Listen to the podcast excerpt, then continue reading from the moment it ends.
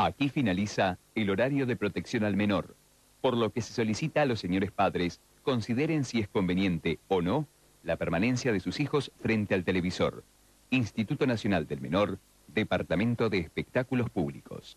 Se pone en conocimiento de los señores televidentes que la reglamentación del decreto 445/88 referente al horario de protección al menor habilita a este canal a emitir programaciones aptas para mayores de 15 años en el espacio comprendido entre 19:30 a 21:30 horas.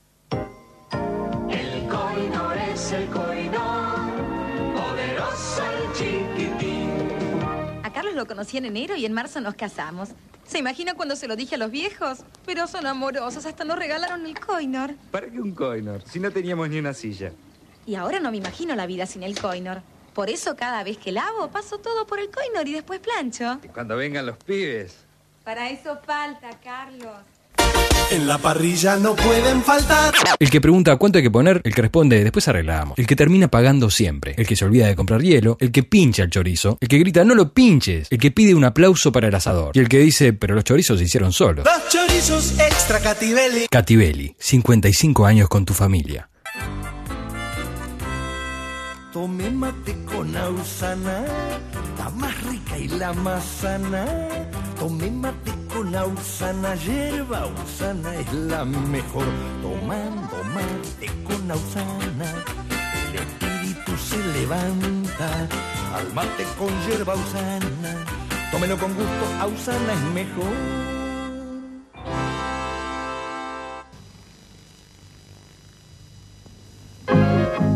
Choco, choco, chocolate, chiqui, chiqui, chiqui, chiquilín. El placer de comer chocolate descubrí. El placer de comer galletita chiquilín. El choco, choco, choco, chocolate, chiqui, chiqui, chiqui, chiquilín. El placer de comer chocolate compartir. El placer de comer chiquilín. Galletitas chiquilín, calidad El Trigal. El Trigal sabe más, El Trigal sabe mejor. La Mesa Roja. El Puente FM 103.3. La Mesa Roja ya está pronta. Y vos, sumate. Por El Puente FM. La Mesa Roja. Mesa Roja. Sábados de 17 a 20 horas. Por El Puente FM 103.3.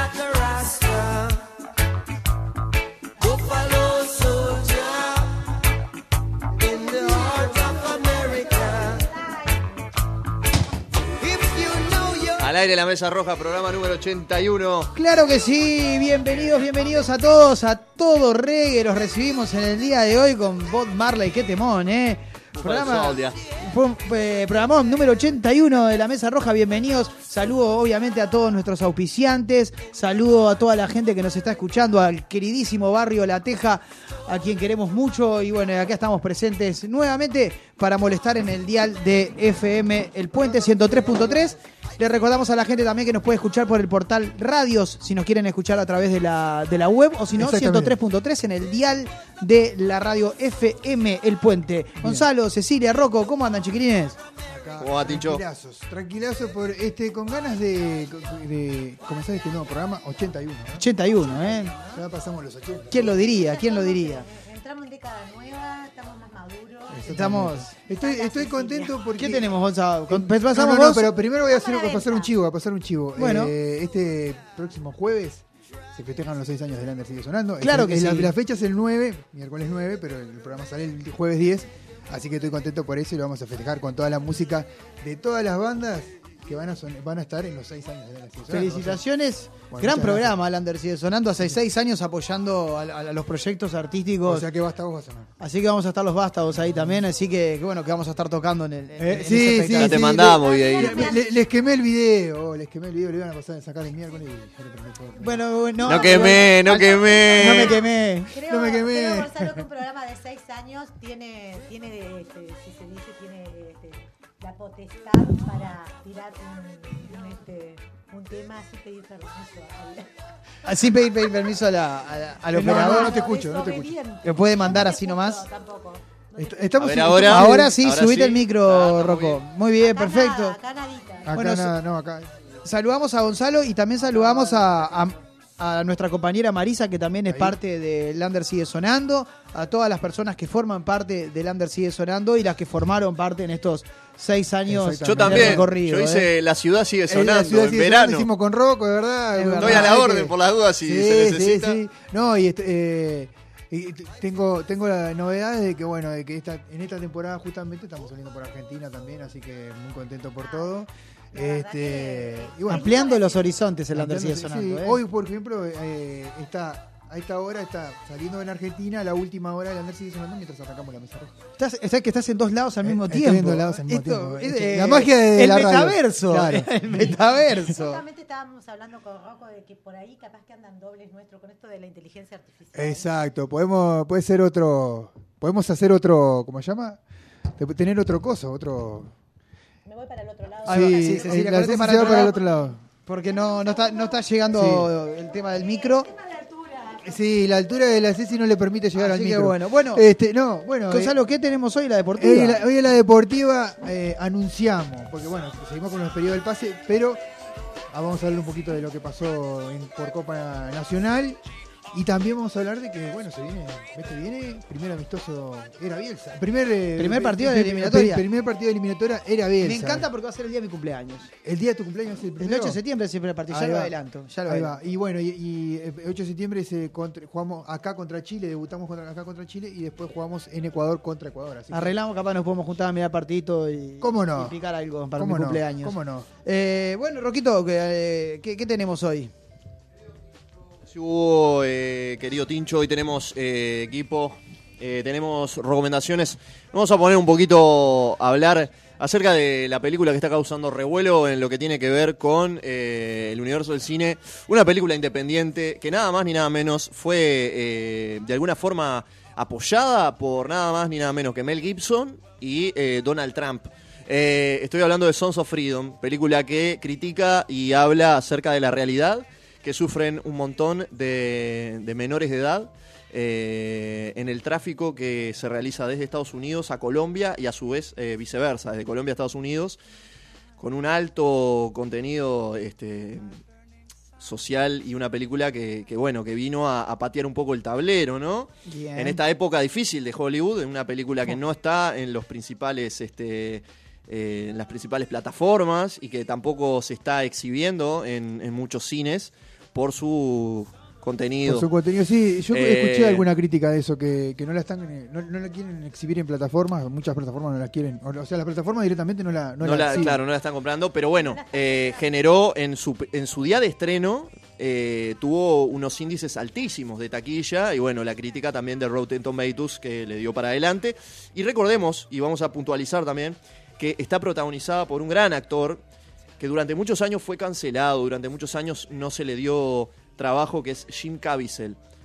Los recordamos por su papel protagónico en La Pasión de Cristo, la película de Mel Gibson. Que también fue muy controversial. Que también fue muy controversial, exactamente. Así que bueno espero para la recomendación. Tenemos agenda cultural y un poquito más. ¿Y ustedes qué tienen que para contarle a la gente? Yo tengo un montón para contarle a la gente. Bueno, porque con Marisa Dom nos fuimos a ver Barbie. Entonces vamos a estar un poquito... Más cerca. Disculpen. No, pegada al micro, pegada. Casi pegada. Así. Bueno, son mis primeras clases. Three fingers. Tres dedos. Un muy breve análisis de eso, dándole un poco el espacio a Rocco y también colaborando ahí con Rocco sobre Sonido de Libertad, porque hay también está la película, que es un tema muy controversial. También nosotros en Uruguay estamos viviendo un caso de pedofilia y demás. Estuvimos también... A gran escala, ¿no? A gran escala, estuvo la operación. Es terrible. Oceano. Entonces es importante ver la impunidad con que se están manejando en todos los temas. Y sí, la película en realidad en Uruguay va a tener una preventa, porque vamos a ver si la compran o no. México sí, un grupo de cine de México se animó a comprarla porque es un poco ir contra el sistema de Hollywood, ¿no? Y bueno, también me parece interesante que Rocco haya traído a colación esto de las cancelaciones que no se decían en aquel tiempo que eran cancelaciones, pero sí lo son. Y bueno, y un poco juntando lo que dice de Sonidos de Libertad y el vínculo que se le ha dado a los productores y a los actores de esta película con el grupo Cuanón. Entonces, muy bien. Hay muchísimo para hablar. Y Barbie también. ¿Fuiste a ver Barbie con Marisa? Fui a ver Barbie con Marisa. Un abrazo grande le mandamos a Marisa y a Rita, que no está con nosotros. Y también a Pierre, obviamente, y a Simo, que va a estar con nosotros hoy. Supuestamente, esperemos que ya... Pierre dijo que iba a venir de sorpresa hoy, pero al final no pudo. Que seguramente lo tengamos la semana que viene. No era sorpresa, señora. A mí, discúlpeme. A mí me dice una persona, voy a venir de sorpresa. No, porque hoy dijo que iba a venir de sorpresa, pero que se le complicó y que justo no podía venir, que nos iba a sorprender, pero bueno, le mandamos un abrazo grande a Pierre, que la semana que viene seguramente Pierre que eligió los temas. ¿Rocco, lo descargaste o no? Traje la compu. Están ahí. Y tenemos perfecto. Y entrevista central hoy, Pedro Rodríguez, de la Coordinadora Popular y Solidaria. Recordemos que el día jueves se realizó una manifestación frente al Ministerio de Desarrollo Social. Anduve por ahí. Con respecto obviamente, a la falta de apoyo del ministerio a la coordinadora de ollas y a las ollas en general. ¿Sí? Recordemos que la semana pasada estuvimos hablando de el tema de la situación alimentaria en los barrios de Villa Italia, Punta de Rieles, donde los niños están sufriendo de insuficiencia alimentaria. Y también hay una noticia que la vamos a estar conversando, pero que va a colación de esta entrevista, que hay un 25% más de personas en situación de calle con respecto al 2021. Bien, y hay un 49% también de personas que están en este momento con situación de crisis alimentaria, sí, de la gente que está en situación de calle. Claro, perfecto. En situación de calle también en algún momento les propongo hablar con Menstruar en Calles de Montevideo, que es una organización que trata sobre exactamente las mujeres en calle, porque esto también se incrementó. Recuerden que la pandemia y demás, al sector más castigado también el desempleo y oportunidades ha sido a las mujeres, y la situación de la mujer en calle merece también un apartado especial, porque también junto con ellos van los menores muchas veces. Entonces hay mucho para hablar, porque cada vez hay menos recursos y menos libertades. Exactamente. Efectivamente. La situación del hambre, ¿no? Parte de la consigna en la manifestación justamente no es el hambre. Exactamente. ¿Sí? Que está viviendo una buena parte importante del Uruguay. Estamos viviendo varios. De una forma o de otra forma. Claro, tal vez algunos no nos falta todos los días el pan, no estamos en la calle, pero seguramente que la mayoría de nosotros hemos bajado nuestro... Exactamente, nuestro nivel de vida. No, el nivel de vida de la gente bajó un montón porque hay falta de trabajo, hay también no hay una colaboración directa del gobierno, así que como que está quieta, muy quieta la cosa, y lamentablemente... estamos viendo esa situación, así que vamos a hablar ahora con él. Vamos a tocar un poquito ese tema. Así que vamos a hacer una pausirijilla para arrancar cortita con manga de chaleco.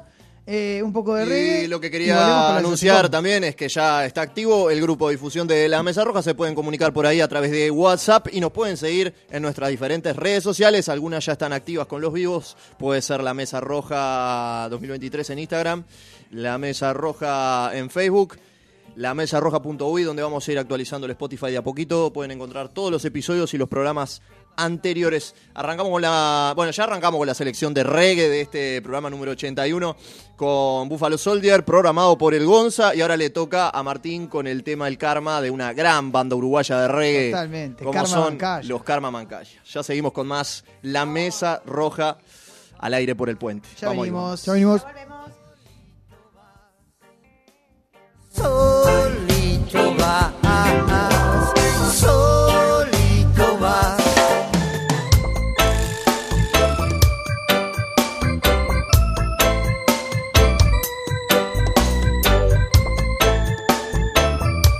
Nosotros también. El karma es algo que no se puede ver ni tocar, que data de vidas pasadas, de miles de años atrás. El hombre, creador de toda la maldad, dotado de poder razonar, razón que nos hace ambicionar. La tierra me da caña para alimentar las ideas dentro de mi cabeza, que hoy en día salen a brillar. Canto por amor, canto para que caiga Babilón, canto por la vida y por amor, canto para sentirme mejor. One on, on, on. ¿Cuánto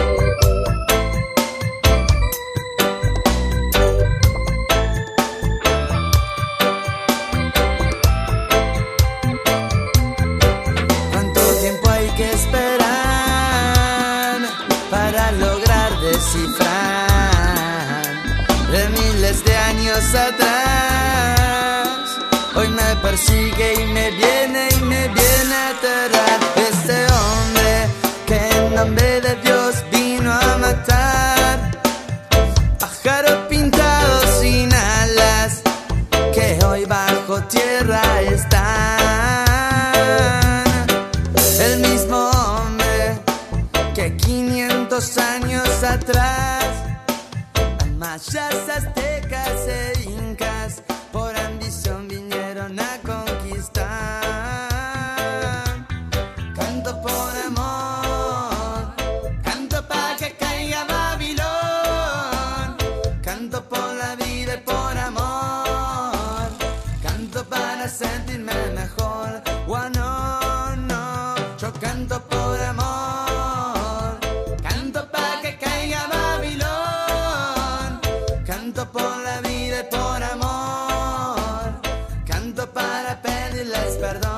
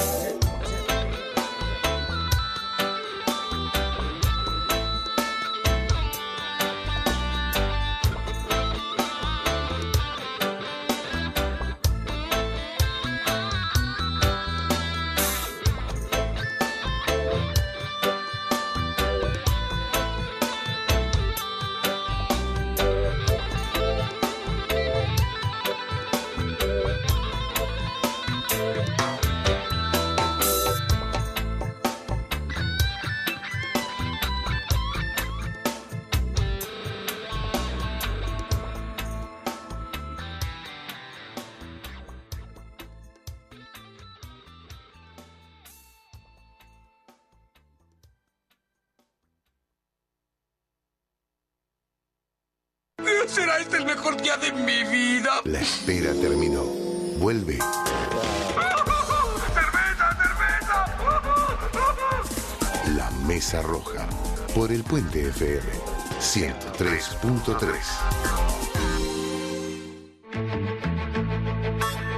Columna de noticias en la Mesa Roja.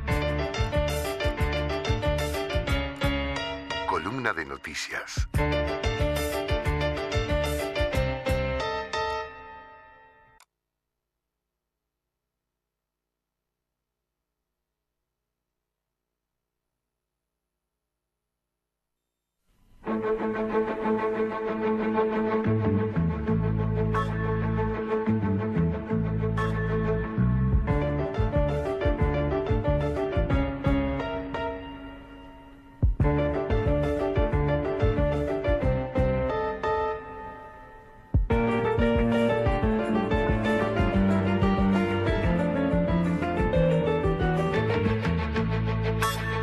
Columna de noticias en la Mesa Roja.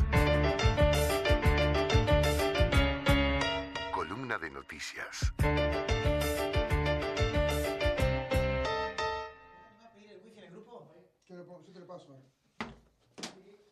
Bueno, segundo bloque de la Mesa Roja, que equivale obviamente a salpicón de noticias. Para que estamos... Sí, claro, acomodando sillas porque a pesar de todo el invitado va a venir. No viene el invitado. Basta, Gonzalo, no muevan. No, el invitado es telefónico. Bueno, ¿vamos con el salpicón? Tenemos a un Gonzalo intenso. Hoy está multirrubro, está multirrubro, me encanta. Ahí está programando para salir en Facebook por Instagram. Bueno, quería comentarle a la gente que se había registrado, MIDES registró un aumento de 48% de personas a la intemperie en comparación con 2021.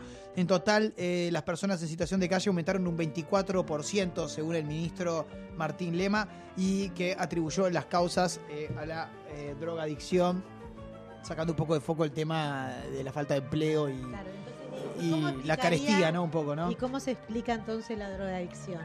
Porque si vos vas a explicar una problemática con otra problemática, tenés que explicar dos problemáticas latentes. Totalmente. Así que, bueno, el ministro en este caso, de alguna forma admite que la situación con las personas en situación de calle ha empeorado drásticamente. El ministro mismo le atribuye las causas a la droga. A otra problemática. A otra problemática, que también es cierto. A ver, es cierto que muchas de las personas que están en situación de calle están en situación de adicción, ¿no? Evidentemente eso es algo que ocurre. Gracias. Pero no es la única causa, ¿no? Las personas que están en situación de calle, eso es evidentemente multifactorial, ¿no? La falta de empleo, evidentemente la falta de un lugar para vivir, la falta familiar, bueno, un montón de cuestiones que hacen que estas personas estén en situación de calle, que lamentablemente a partir del 2021 hasta acá ha aumentado drásticamente, un 24% desde 2021. Bueno, sí, vamos. La situación que de repente no se ha hecho mucho por esa situación, ¿no? La gente que vive en la calle fue parte de la campaña electoral, parte de la campaña, pero después, llevar el MIDES a Casaballe, por ejemplo, para estar más cerca de la gente en situación de pobreza y demás, pero bueno, nada, pero más nada, o sea, fue mientras hubo campaña y después no, como que no se dio mucho la situación y que no se solucionó nada, en realidad. Que inclusive irónicamente el primer la primera persona que agarró como representante del MIDES quería que estoy tratando de acordarme, del nombre, pero que quería que hicieran yoga, ¿te acordás? Sí, que me hace acordar un capítulo de Capusotto de Mickey Vainilla. Exactamente. Es muy fuerte. El tipo estaba en situación de calle y quería que hiciera yoga, increíble. No, tremendo. Bueno, dicho esto, que lo habíamos comentado en la previa y quería confirmar bien el tema de los porcentajes, que me parecía importante, vamos a pasar a la serie a esta nueva serie de Netflix de llamada Yo Quiero Ser Marset. Un fenómeno el hombre, la verdad. Yo estaba mirando la entrevista que le hacían porque estaba jugando al fútbol en un equipo en Bolivia, ¿no? Ahora vamos a contextualizar, ¿no? Pero la nota y el tipo ahí Una cosa, una impunidad. Hay dos jugadores involucrados, también una cosa impresionante. Tremendo. Después nos preguntamos por qué no se hace más ficción. Vos no parece un documental. Claro. La realidad está en su máxima, es su máxima expresión. Claro. Es un documental de aquello que daban en The Film Zone, ¿te acordás? Claro. Bueno, Astesiano está, el abogado Astesiano está negociando con productoras que su caso se ha llevado a una serie, una película. Esto es posta. Esto que estoy contando es posta. Que con lo que está pasando con Nair, también, que es otra serie que se está haciendo. Que está en la cárcel y que asesinó presuntamente a su novio, presuntamente, bueno, y ratificado por la ley, ¿verdad? No fue ratificado por la justicia. Tiene perpetua. La justicia tiene perpetua, sin embargo, se acaba de hacer una serie sin autorización de la familia de la víctima. O sea que no se extraña nada que Marcet se haga unos pesitos. Y como se dice en Uruguay, en Netflix. Bueno, Netflix. Les cuento un poco cómo viene este nuevo capítulo de Marcet. Recordemos que lo último que sabíamos que había pasado fue que se le había otorgado el pasaporte. Exacto. Que Marcet se había escapado de la cárcel donde estaba en Emiratos Árabes. Exacto. Y ahí desapareció. Bien. Sí, y fue las últimas. Nadie supo más nada de dónde andaba Sebastián Marset. Bueno, Sebastián Marset hace una semana aproximadamente fue localizado en Bolivia. Uh-huh. Bien. Y logró escapar. Nuevamente. La policía boliviana había movido alrededor de 2.500 efectivos para lograr la captura de un narcotraficante de alto nivel. Exacto. Y de alto vuelo, como es Sebastián Marset. Exacto, somos bien representados. Nosotros. De hecho, hubo un enfrentamiento entre la seguridad de Marset y el escuadrón policial.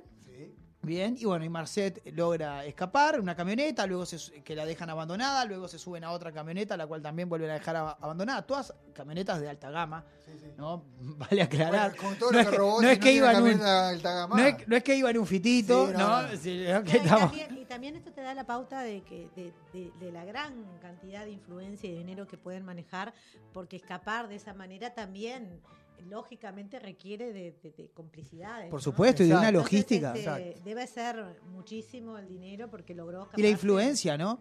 A ver, recordemos también que es muy importante aclarar esto porque Marcet estaba vinculado dentro de lo que es Paraguay, sí al cártel que estaba el hermano del presidente Cartes. Sí, justamente. Exacto. El famoso tío. Uh-huh. ¿Sí? Había en realidad una relación muy cercana con gente realmente pesada dentro del poder en Paraguay y en el mundo, ¿no? Porque estamos hablando de que son familias que están vinculadas con los máximos poderes, ¿no? Exacto. En este caso, Marcet se escapó nuevamente. O sea, ya no sabemos dónde está. Ya no tenemos idea de dónde está. Había sido encontrado en Santa Cruz de la Sierra, en Bolivia. Y acá es muy importante puntualizar este tema, porque él tuvo 10 meses viviendo en Santa Cruz de la Sierra. Exacto. Luego de que se escapó, tuvo 10 meses viviendo en Santa Cruz de la Sierra, donde fundó, porque ahí es lo que a mí no me quedó muy claro, si había fundado un equipo de fútbol o si sumó un equipo de fútbol amateur, obviamente. Uh-huh. ¿Sí? Recordemos que Marcet también en Paraguay había formado parte de equipos de fútbol, tiene como un vínculo ligado a lo que es lo deportivo. De hecho, se hizo pasar por futbolista. Escuchamos a un ministro decir, yo creí que era un jugador de fútbol, como esos tantos uruguayos que andan por ahí, ¿no? Claro. En Paraguay... perdón. Ay, no, discúlpame, te interrumpí, porque hay una película que se llama Atrápame si puedes, en donde realmente cada vez que lo van a encontrar se transforma el prófugo en una nueva carrera, en una nueva persona, que hasta llega a ser piloto, En cualquier momento te subís a un avión y lo va a pilotar. Y te lo pilotea Marcet, son esas cosas que uno no. Sí, a mí me dijeron que tiene una tiendita ahí en el barrio de los judíos también, mayorista, vende media, eso. Lo podés encontrar ahí también, toalla, ¿viste? Las toallas esas que vienen con un papagayo, las toallas tecas esas que te duran como 3 meses. Yo quiero hacerme una toalla con la cara de Marcet. Un cubrecama, ¿te imaginas? Un cubrecama. En vez de un tigre, una cara de Marcet ahí. Tremendo. Marcet, luego de que se escapó, evidentemente ya no... Obviamente se le volvió a perder la pista. Uh-huh. Salieron las autoridades uruguayas. Sí, en este caso el ministro Luis Alberto Heber y el actual presidente de la República, Luis Lacalle Pou, a decir que ellos habían brindado información sobre que ellos sabían el paradero de Marset y que habían brindado información a la policía boliviana, la cual ratificó, sí, esta información que fue entregada por parte del gobierno uruguayo para poder localizar a este narcotraficante que, bueno, que fue avisado, porque en realidad luego Marset realiza un video, él mismo, donde culpa a, en este caso, el jefe de lo que vendría a ser la Junta de Drogas, Antidrogas de Bolivia, que le había brindado la información de que el ministro de Seguridad, digamos, de Bolivia, había emitido una orden de captura y que, bueno, iban ya directamente tras él con un arsenal de hombres, ¿no? Sí. Bueno, ese aviso lo habilitó a Marset a huir. Fugarse, en ese interín, sí, bueno, fueron varias personas detenidas, entre ellos dos uruguayos que estaban jugando en el equipo de fútbol que estaba jugando Marset. Dos futbolistas. Que aparentemente, según Marset, porque ahí viene el video, porque Marset hace el video porque dice que esas personas no están vinculadas ni tienen nada que ver con su actividad. Con su actividad, claro. Entonces dijo, bueno, se están metiendo con personas inocentes. La persona que me pasó el dato fue fulanito de tal, quien luego salió en conferencia de prensa en Bolivia. Un escándalo, ¿no? Sí, imagínense, sí.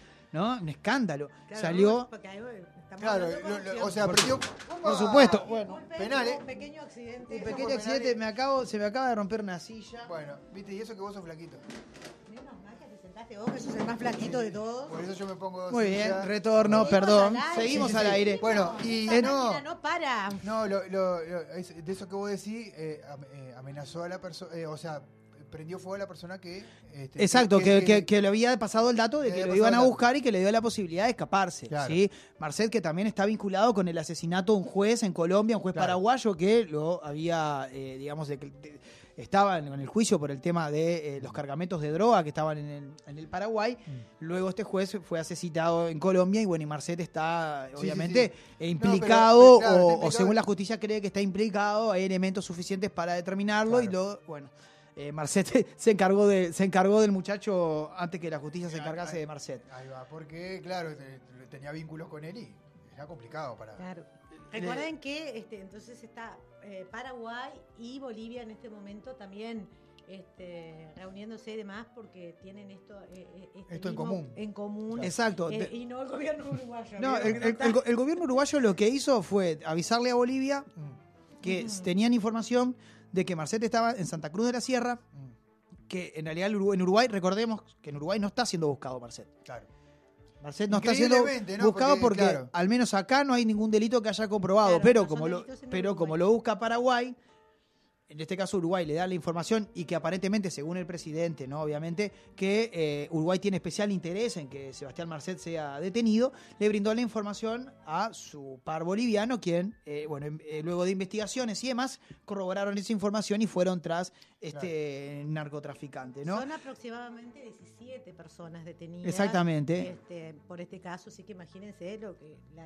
La logística del operativo. Sí, no, a mí lo que me... 2.500 efectivos policiales. Lo que vi ahí que me dio mucha risa fue el ministro el nuestro, diciendo que, hablando de la efectividad y de todo lo bueno que habían hecho las actuaciones de los bolivianos, pero claro, mirándolo bien, pero ahí tenés que atorar vos, ¿no? La gente de Bolivia, o sea, tendrías que haberlo detenido antes vos, en realidad. Bueno, no se le tendría que haber otorgado el pasaporte. Claro, todo ¿no? Parte claro, de que no habría que darle el pasaporte, ¿no? Claro. O sea, en ese caso sí, porque la responsabilidad es que no se investiga y no se llega bien a lo caso de cómo Marset tiene. Como un pasaporte, claro. Eso se pasa. Pero igual de todas formas eso se está investigando. Claro. Sí, eso está investigando ante la justicia y la fiscal citó, en este caso, a Heber, Bustillo y a Carolina H. y también a Maciel. ¿No? Fue renunciada. Todo parte de un acto que se tiene que investigar, pero de presunta corrupción que pasa en nuestro país. Totalmente. Otorgar la facilidad de un pasaporte a una persona que está siendo investigada por ser narcotráfico, por estar acusada de liderar una red criminal. Claro, totalmente. Entonces, no es menor, no es que nosotros decimos, bueno, no es nuestro problema. Entonces, es nuestro problema por eso, porque nosotros le dimos el efectivamente. Lo irónico es eso, que el ministro salga a decir que bien la policía boliviana, cuando tendría que decir, bueno, nos tenemos que agarrar nosotros en realidad, porque nosotros dimos el pasaporte. Exacto. Pero, bueno... Tendríamos que haber evitado el paso previo, porque sin el pasaporte... Sin el pasaporte, Marset... Si el pasaporte no le hubiese llegado en el tiempo que le llegó a Marset, hubiese pasado el tiempo legal y hubiese sido extraditado a Paraguay, exacto, que era lo que tendría que haber ocurrido. Y una vez que lo extraditan a Paraguay, ahí hubiese sido juzgado por los cargamentos de cocaína que salían desde el Paraguay. Exacto, eso era lo normal, pero se le dio pasaporte. Pasaron copsas. Lo loco de todo esto, que... Yo no sé si es el nivel de impunidad que maneja Marset, o Marset es un tipo que como gato chico no conoce el peligro. Pero bueno, se viralizó un video, una entrevista que le hicieron a él desde un medio deportivo de Bolivia. Tremendo. ¿Sí? Hablando, donde el periodista lleva una nevera, que les regala una nevera al club, sí. ¿No? Aparentemente un club muy pobre, ¿sí? Por lo que se ve. Y bueno, y Marset ahí no habla en la entrevista, yo al menos yo no lo vi hablar en la entrevista, pero me mata cuando se sienta el periodista en el medio y dice, acá estoy con el lateral derecho y con el lateral izquierdo. El lateral izquierdo era Marset, ¿no? ¿Cómo va por la punta? Sube de borda, es un lateral con subida y buena marca. Aquello que una vez vi en un programa periodístico español, que había un periodista diciendo, guarda cuando utilizan la solidaridad como pantalla. Sí, es cierto. Exacto. Exacto. Bueno, esto tenemos, la solidaridad y la pantalla, y la solidaridad y el lavado de dinero. Sí, un montón de cosas. Lo que pasa es que a veces la solidaridad queremos tapar algunas cosas que... No sé si se acuerdan, pero hubo un caso de un muchacho en Argentina, ¿se acuerdan el programa de Julián Weich? Aquel de que cumplía los sueños, sí, sorpresa, claro, sorpresa y media. Hubo un muchacho que también hizo una campaña benéfica, no sé cuánto, también todo lavado de dinero, era un narcotraficante colombiano. La media sorpresa era eso. La sorpresa era fuerte. No. Bueno, tema Marset, por ahora, viene hasta acá. Vamos a hacerlo como lo que es una serie. Una serie, es el capítulo 2000. Pero está en la otra parte, cuando que mandó un video amenazando. Sí, por eso. Y diciendo que quien había sido el que lo había, digamos, de alguna forma avisado. Y luego amenazó a la gente de Canal 4. A la gente de Canal 4 a través de un video también. En realidad fue un video, pero también fueron mensajes de WhatsApp donde le mostraba una foto con un montón de cartuchos de arma, diciendo que,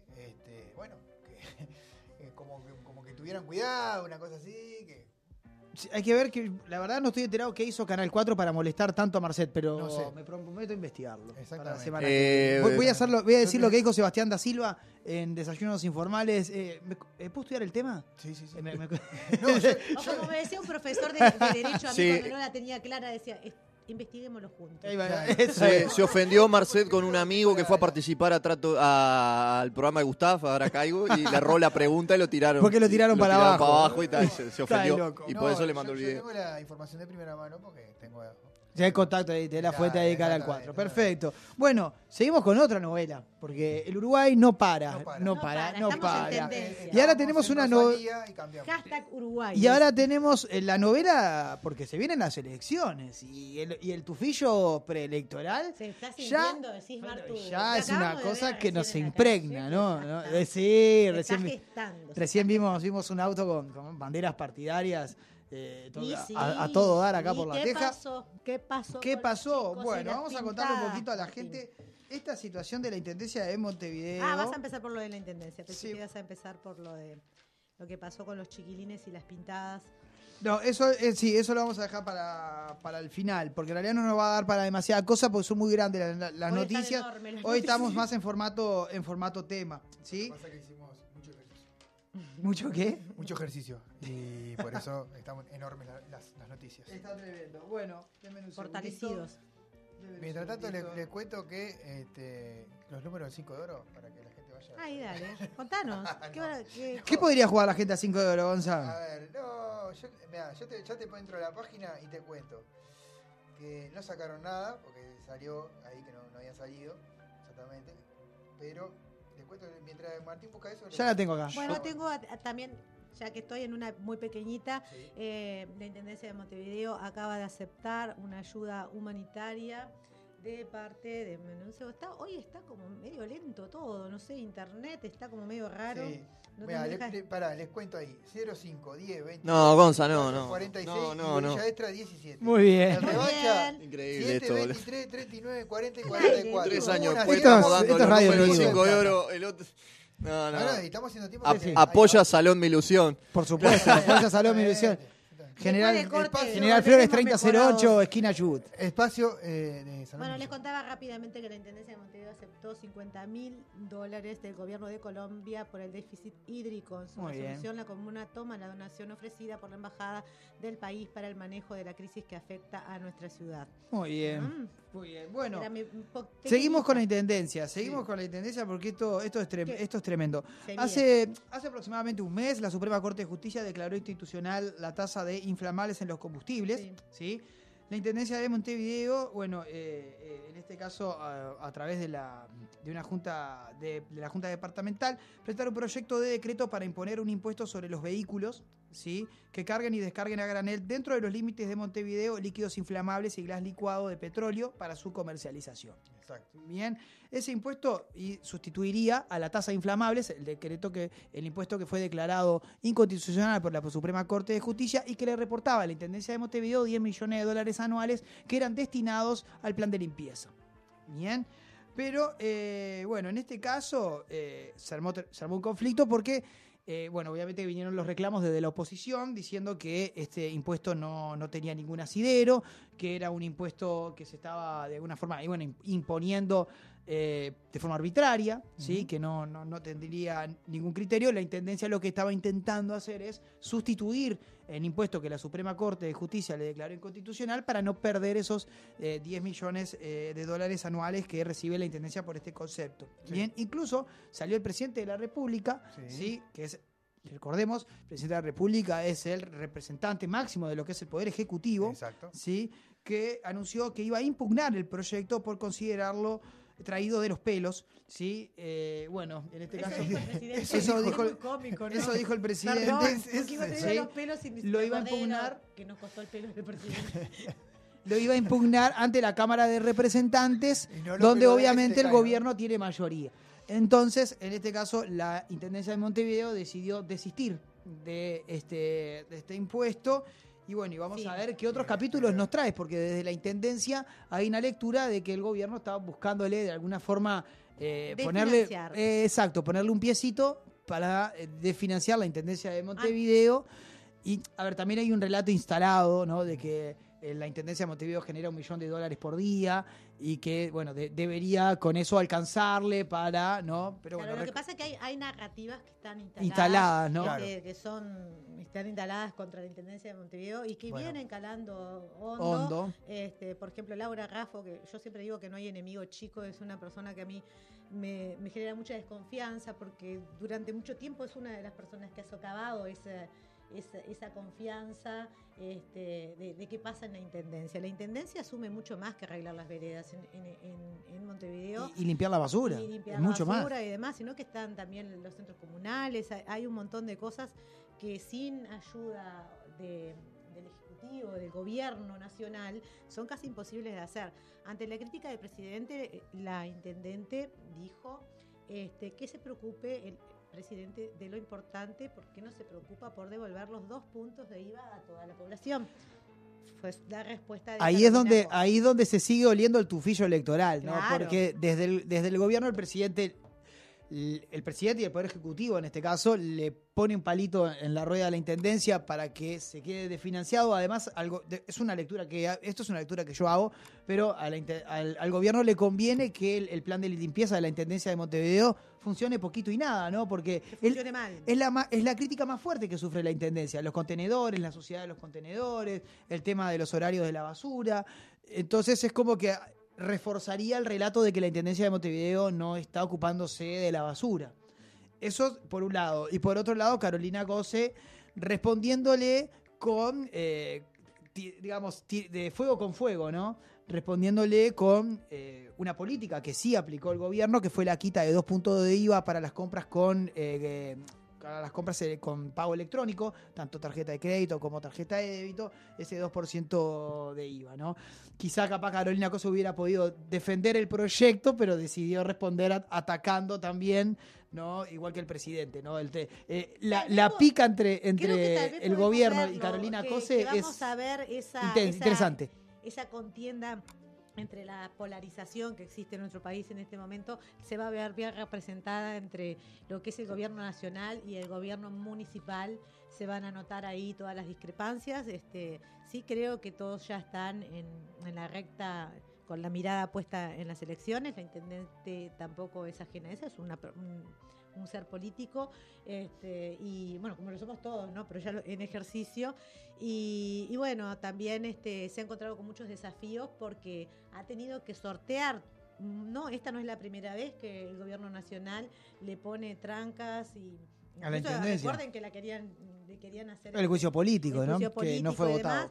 Entonces... Hay sí una clara intención y hay una narrativa media instalada. Me pasó el día que fui a ver a Barbie, cuando subo al taxi, el taxista me dice, como que éramos feministas los que habíamos ido a ver Barbie. Y dice, como por ejemplo la intendente. Y lo dijo como de una forma negativa. Entonces ahí te das cuenta que en la voz popular hay como un relato de que una mujer fuerte también, una mujer que lleva adelante y que busca otros recursos, que sabe manejar su discurso político junto con su ejercicio de la autoridad, ¿no? De la autoridad, y hacer un balance y que eso no se vea como como propaganda política, y buscando todos esos medios para poder sustentar las políticas en las que se comprometió la intendencia. Como el plan ABC, por ejemplo, ¿no? Hay un montón de planes.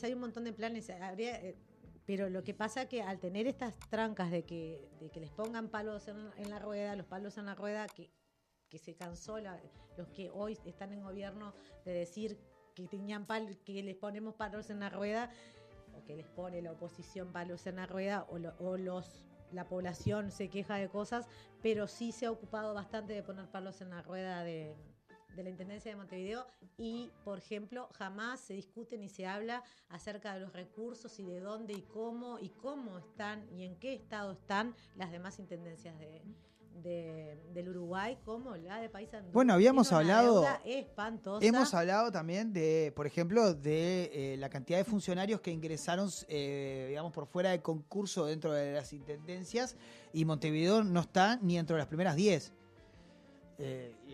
Después, si quieren, volvemos a dar el dato porque no lo tengo acá, pero creo que estaba primero, si no me equivoco, Durazno, San José, o sea, todas intendencias, las primeras top 5, salvo Rivera, que estaban también dentro del top 5, eran intendencias blancas, no todas blancas, y Colorada la intendencia de Rivera.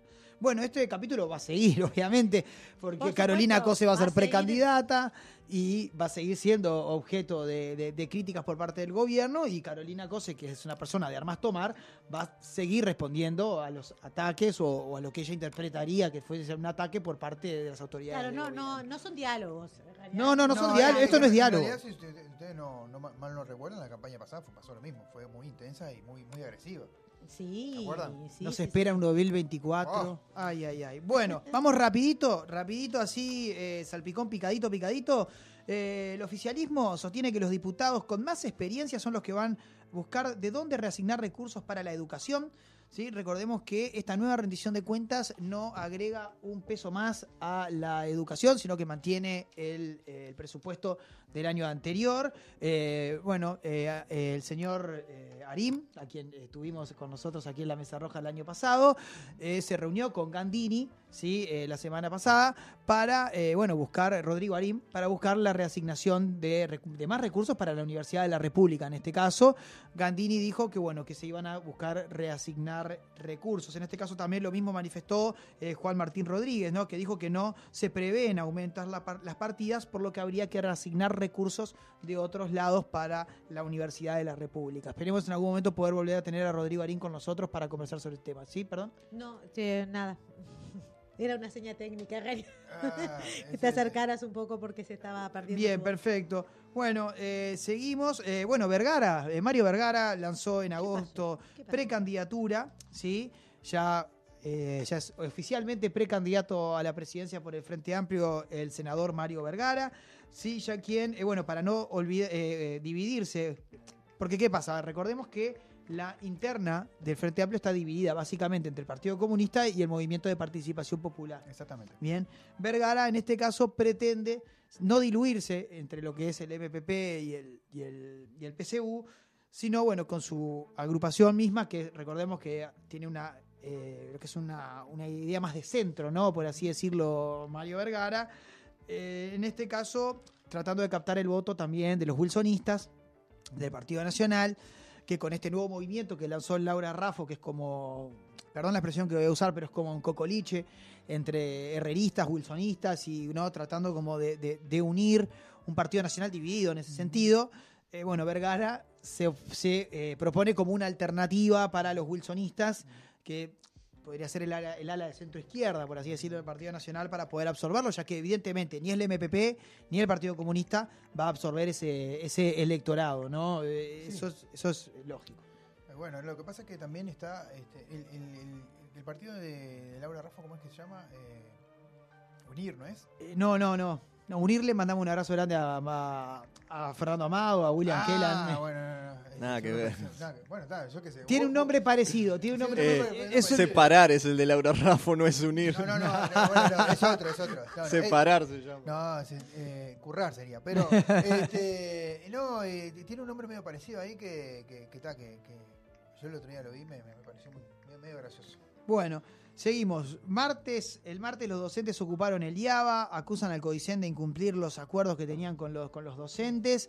También había un tema por el salón sindical nuevamente, así que el martes pasado ocuparon el IABA, que sigue en conflicto este 2023. El BPS suspenderá 8.000 asignaciones familiares a quienes no acreditaron la inscripción de sus hijos en centros educativos. Recordemos que esta política ya es anterior. Siempre, bueno, es parte de la contraprestación que se le pide a las personas para que reciban la asignación familiar, es enviar a sus hijos a la escuela o a los liceos. Bueno, en este caso hay 8.000 personas que no estarían cumpliendo con este acuerdo y el gobierno le estaría quitando la asignación familiar. El 17 de agosto, paro nacional y movilización del PIT-CNT por trabajo y salario. Bien. Va a ser un paro de 24 horas el día 17 de agosto. Así que estén atentos. Nosotros obviamente vamos a estar hablando también cuando se acerque un poquito más la fecha, para darles, qué es lo que va a pasar, si van a haber ómnibus, si no van a haber ómnibus, etcétera, para que la población pueda manejar. Tincho, ¿te puedo sumar una? Sí. Y lo que hizo ruido fue el aumento del boleto suburbano. Exactamente, iba a eso. Aumento de boleto suburbano, bueno, recordemos que no son los que andan acá en la ciudad, ¿no? Son, en este caso, los interdepartamentales y suburbanos, registran un nuevo aumento que es un aumento que decreta el mismo gobierno, ¿sí? No es un aumento que decretado por la Intendencia de Canelones o por la Intendencia de Montevideo, sino que es un aumento decretado mismo por el Ministerio de Transporte y Obras Públicas, quien hace que aumente nuevamente el boleto. Es un poco absurdo, ¿no? Porque cada vez que la Intendencia de Montevideo aumenta el boleto, le caen con todo el peso político, ¿no? Bueno, ahora es el gobierno quien toma esta decisión de aumentar el boleto. No tengo el precio acá. No tengo acá. Decilo, por favor. Según ya se le informó a las empresas de transporte desde el Ministerio de Transporte. Ay, pará que me abrió una publicidad acá. El aumento del boleto interdepartamental tendrá un incremento del 1,9%, mientras que el suburbano subió un 4,2%. El boleto suburbano de hasta 8 kilómetros sube de 48 a 50 pesos. El de 16 kilómetros de 55 a 58 pesos. Y el de 24 kilómetros pasa de 67 a 70 pesos. Muy bien, bueno, un aumento bastante significativo. No, aparte hay gente que solamente puede tomar esos ómnibus. Claro, para venir a laburar. Montevideo, por ejemplo. Gente que viene de afuera toma esos ómnibus. Y también tuvo un impacto en los combustibles esto. Por supuesto, exacto. Sí, exacto. Volvieron a subir los combustibles ahora. El mes pasado volvieron a subir los combustibles. Un dato es que los ómnibus diferenciales que pagan más ahora por decreto de la Intendencia tienen valor de 2 horas. Claro. O sea que podés ir y venir con el mismo boleto. Hay gente, les digo, porque hay gente que, por ejemplo, trabaja en zona franca. Sí. Que los tienen que tomar. Exacto. Bueno, ahora valen 2 horas, por lo menos. si por alguna razón te lo tenés que tomar y volver, o sea... Estamos pasaditos, no me cuento. Estamos pasaditos, bueno, no se dice el operador. Bueno, tiro la última porque es importante contar esto. Y nos ponemos en contacto con Pedro. Exactamente. OCE admite impactos ambientales por el proyecto Arasatí. También plantea que la reserva de agua dulce es un foco de generación de eutrofización. Es decir que, bueno, el mismo OCE está admitiendo que este proyecto que pretende el gobierno realizar en Arasatí genera impactos ambientales luego de que se cansaron de decir que no, que era un proyecto que estaba estudiado el tema del impacto ambiental, que bueno, que evidentemente sí estaba estudiado, pero el resultado era negativo, así punto que bueno. Ortuño, entonces. Ortuño lo dijo. Ortuño, sí, el representante de, también estuvo por aquí, el representante del Frente Amplio en el directorio de OCE manifestó que este proyecto generaba impactos ambientales. El gobierno, bueno, lo termina de admitir, y hay un tema también con la famosa desalinizadora que llegó, la instalaron, pero parece que no... El fin de semana pasado hablamos de que llegó, ahora estamos hablando que la instalaron. Llegó, ¿y qué pasó? Demoraron en instalarla, la instalaron, pero parecería que no cumpliría, no sería de gran utilidad. Así que, bueno, esperamos 3 meses por algo que, a ver... Sirve, compramos aviones, funciona. Me hace acordar, sí, bueno. Pero no hace lo que realmente necesitamos. Exacto. A ver, sin duda que se necesitan lluvias. Sí, Eso, a ver, no hay desalinizadora ni nada que traiga el agua que necesita la tierra. Pero me parece que fueron movimientos que realizó el gobierno como de forma desesperada, como para tratar de llenar el ojo de alguna forma, diciendo, bueno, estamos tratando de hacer algo. Y cada vez que pasa eso y después el resultado es como que, bueno, pero no funcionó. O sea, ¿no? Es como Biomache, yo de chiste. Es como mucho anuncio y poco resultado. Bueno, Rango, vean Rango, película animada de DreamWorks, que sucede la crisis del agua y cuando todo el mundo está esperando que se abra la gran canilla por donde todo el pueblo va a poder tomar agua. Cae barro, es un desastre. Bueno, eso es la realidad del Uruguay. Bueno, vamos a una pausirijilla, volvemos con la entrevista. ¿Y con qué nos vamos, Roquito? Es momento ahora de escuchar uno de los temas de Ceci. ¿Bob Marley o House of the Rising Sun de...? Ay, sí. Sí, sabes que ya... Estuve hablando de eso, que es una de las versiones que más me gusta. De Gregory Isaac. Un grande que a veces es olvidado, ¿no? Uno de los grandes del reggae. Sin duda.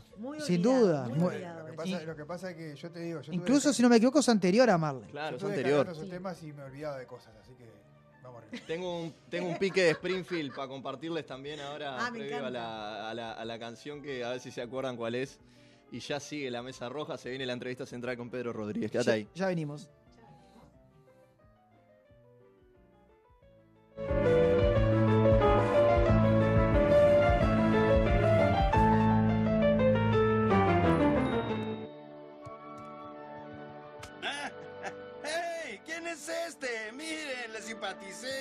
Vaya, parece que Prócer hizo un amigo. Buen muchacho, ya basta. No, ya basta eso, no, es para perritos. Ay, Dios.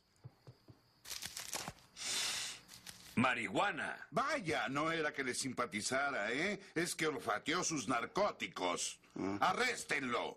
Espere, jefe. Puede ser medicinal.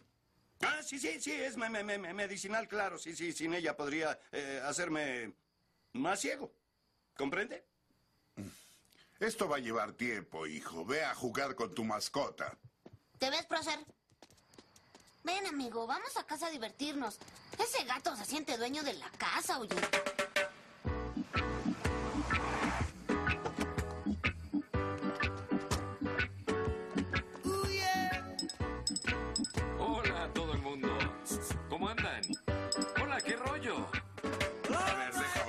Jefe, ¿eh? Cállate, me gusta esta canción.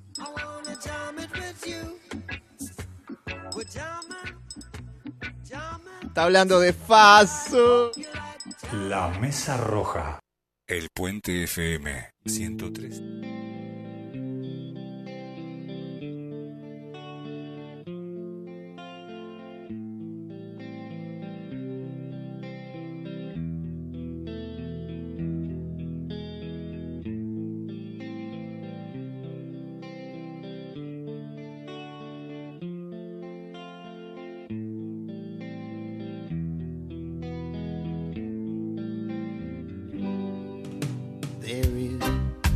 a place in New Orleans they call the rising sun.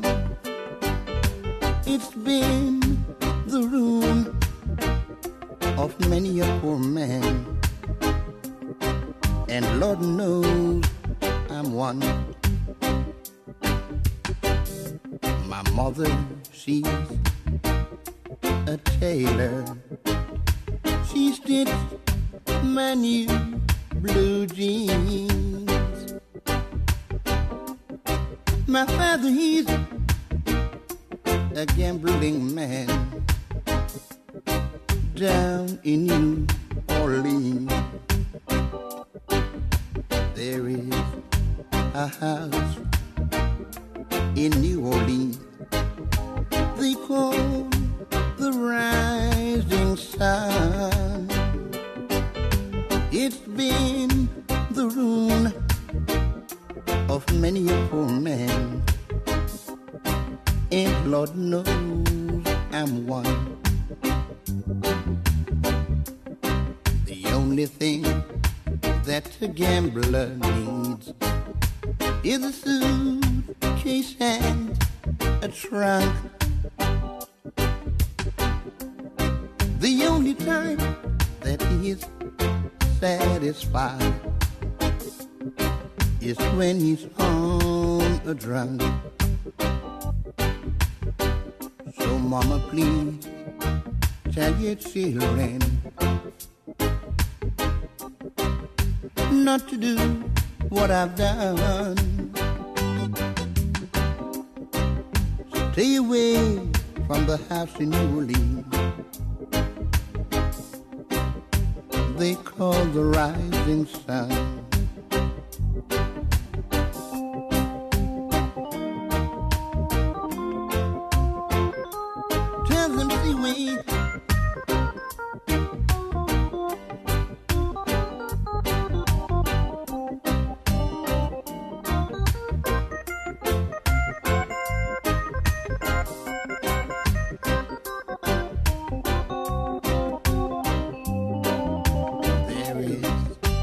Place in New Orleans they call the rising sun. It's been the ruin of many a poor man, and Lord knows I'm one. My mother, she's a tailor. She's too many blue jeans. My father, he's a gambling man down in Orleans. There is a place in New Orleans they call the rising sun. So mama, tell your children, please stay away from the place they call the rising sun. There is a place in New Orleans they call the rising sun. It's been the ruin of many a poor man, Lord knows I'm one.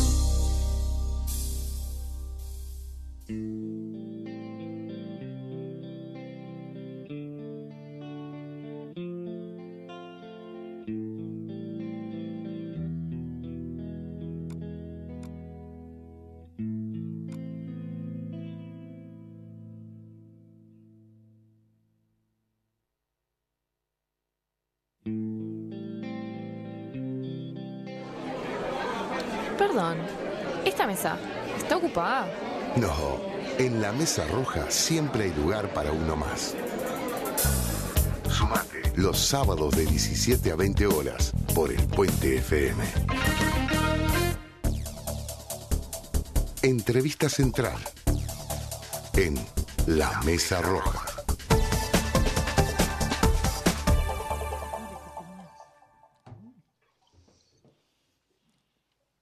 Tercer bloque de La Mesa Roja, y como decimos siempre, tercer bloque es entrevista central. Tenemos a Pedro Rodríguez de la Coordinadora Popular y Solidaria.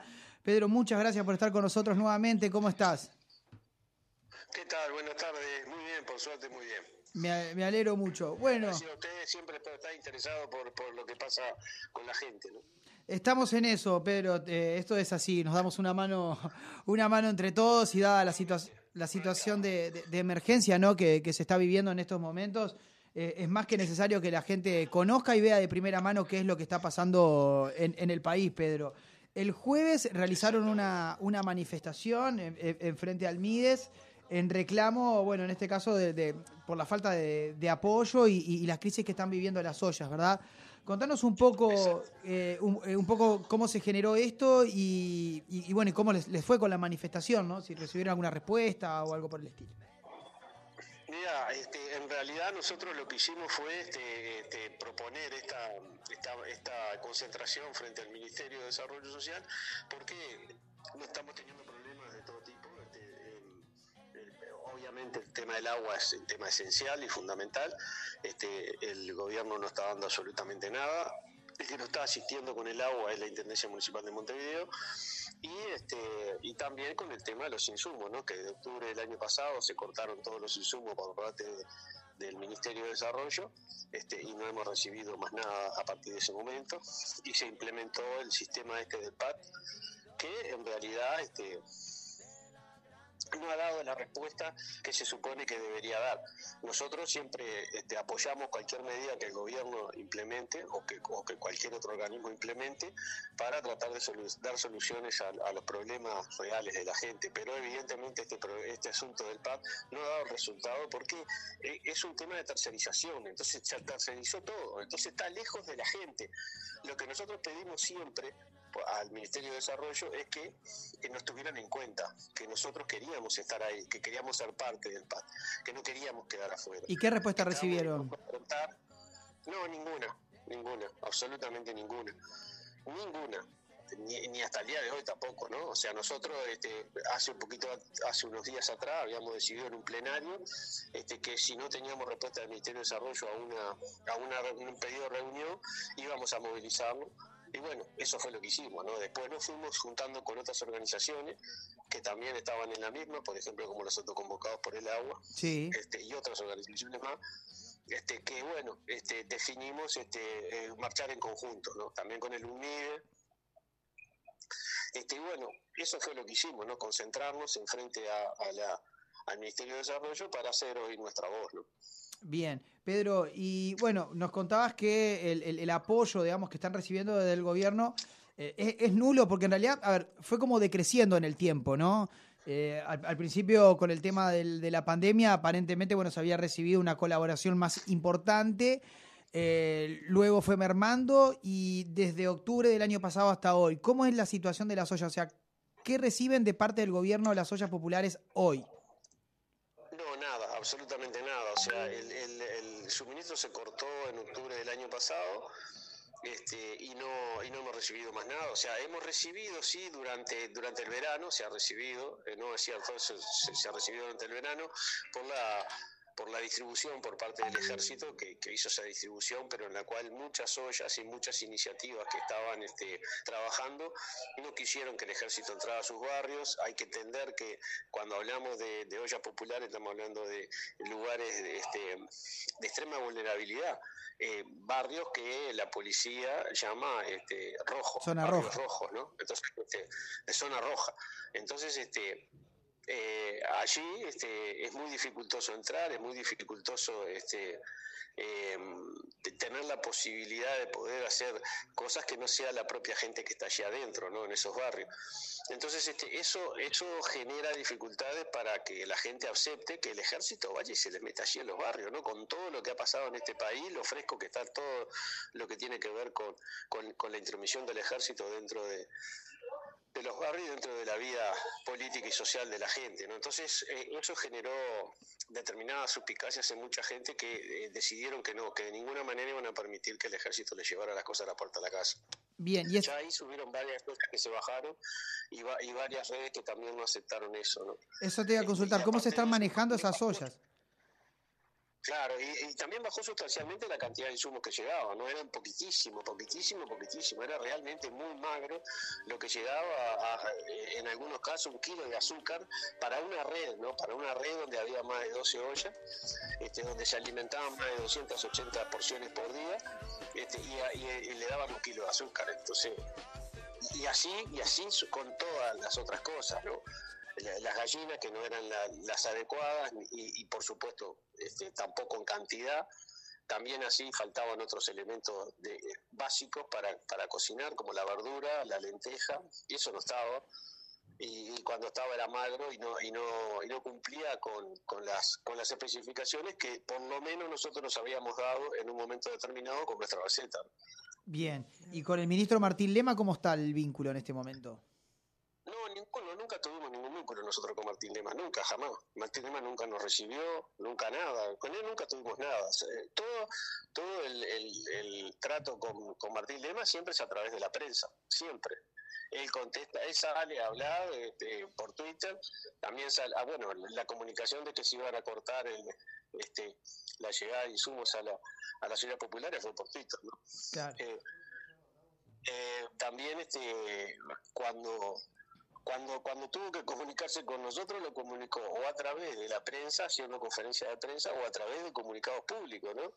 En los cuales informaba qué era lo que iba a ir pasando, como en el verano, que sacaron varios spots publicitarios en la radio y en la televisión, donde decían qué era lo que iba a pasar, pero con nosotros nunca se reunieron, nunca nos consultaron, nunca nos preguntaron nada, nunca nos tuvieron en cuenta, como que no existiéramos. Nosotros tuvimos todo el 2020 solo. Recién a fines de 2020 apareció la Intendencia y en principio el INDA, y después desde abril de 2021 que se firmó el acuerdo con el Ministerio de Desarrollo, que empezaron a venir los insumos por parte del gobierno. Pero después no habíamos tenido nada hasta ese momento. Y hasta ese momento nosotros estuvimos solos, sin embargo estuvimos haciendo un gran trabajo y además acumulando experiencia, acumulando organización, acumulando experiencia de parte de la gente que no estaba con la experiencia para poder organizarse en grupos, en conjunto y a través de la coordinación. Y nosotros pudimos lograr eso, ¿no? Gente que nunca había estado en ningún colectivo, se empezara a colectivizar y a tener posibilidades de poder incidir. Y bueno, esas cosas nosotros las fuimos trabajando y después las desconoció totalmente, ¿no? Como que nosotros hicimos todo un trabajo que tenía que ver con el tema de la inseguridad alimentaria. Y resulta que después, cuando llegó el momento de tomar en cuenta todo ese trabajo que nosotros habíamos hecho, ellos nos dejaron afuera. Como que nosotros no habíamos hecho nada, como que nosotros no teníamos nada que ver ahí. Y en realidad tampoco el Ministerio de Desarrollo se hizo responsable de eso, porque el Ministerio de Desarrollo se quedó ahí en el edificio y no salió a trabajar con la gente, no, se quedó ahí. Lo único que hizo fue contratar, tercerizar empresas de catering y empresas para repartir para hacer llegar las cosas a la gente, pero fue todo lo que hizo. Bueno, de hecho, el tema de la inseguridad alimentaria lo hablábamos la semana pasada acá, que bueno, en barrios como Punta de Rieles, Bella Italia, etcétera, está aumentando drásticamente, ¿no? En este caso, ¿la Intendencia está brindando algún tipo de apoyo, ya que el gobierno está, digamos, ausente, ¿no? Por decirlo de alguna forma. ¿La Intendencia, digamos, está colaborando con las ollas? Sí, la Intendencia es la que no está dando el agua. La Intendencia es la que no está, por lo menos, llevando determinados insumos a las diferentes ollas. Y también también frutas y verduras a través de la UAM, ¿no? Allí hay una iniciativa de reciclado de frutas y verduras que como se van a desperdiciar, se le hace una selección y bueno, después eso va hacia las diferentes iniciativas, ¿no? No es suficiente ni mucho menos, ¿no? Nos quedamos muy cortos con eso, pero bueno, es una ayuda y siempre bien recibida cualquier ayuda que venga. Bien. Pedro, ¿tenés más o menos el número de las ollas que han cerrado desde octubre? O sea, desde que el gobierno dejó de emitir el apoyo hasta hoy. Mirá, son muchas, son bastantes, sí, son bastantes. Nosotros andábamos en ese momento cerca de las 300 ollas y hoy quizás andemos en cerca de las 180, así que más o menos... Es un número importante. Es un número importante, sin duda un número importante, porque claro, entre el desgaste brutal que había y la falta de insumo para poder cocinar, la gente se fue bajando, ¿no? No había posibilidades ni chance de que se pudiera mantener a lo largo del tiempo. Bien, y apoyo de otras organizaciones sociales, por ejemplo, de sindicatos. Esto siempre ha estado, desde el año 2020, desde el principio, el SUNCA, FUGAN, PICNT, casi todos los sindicatos, AUTE, que también hicieron ollas,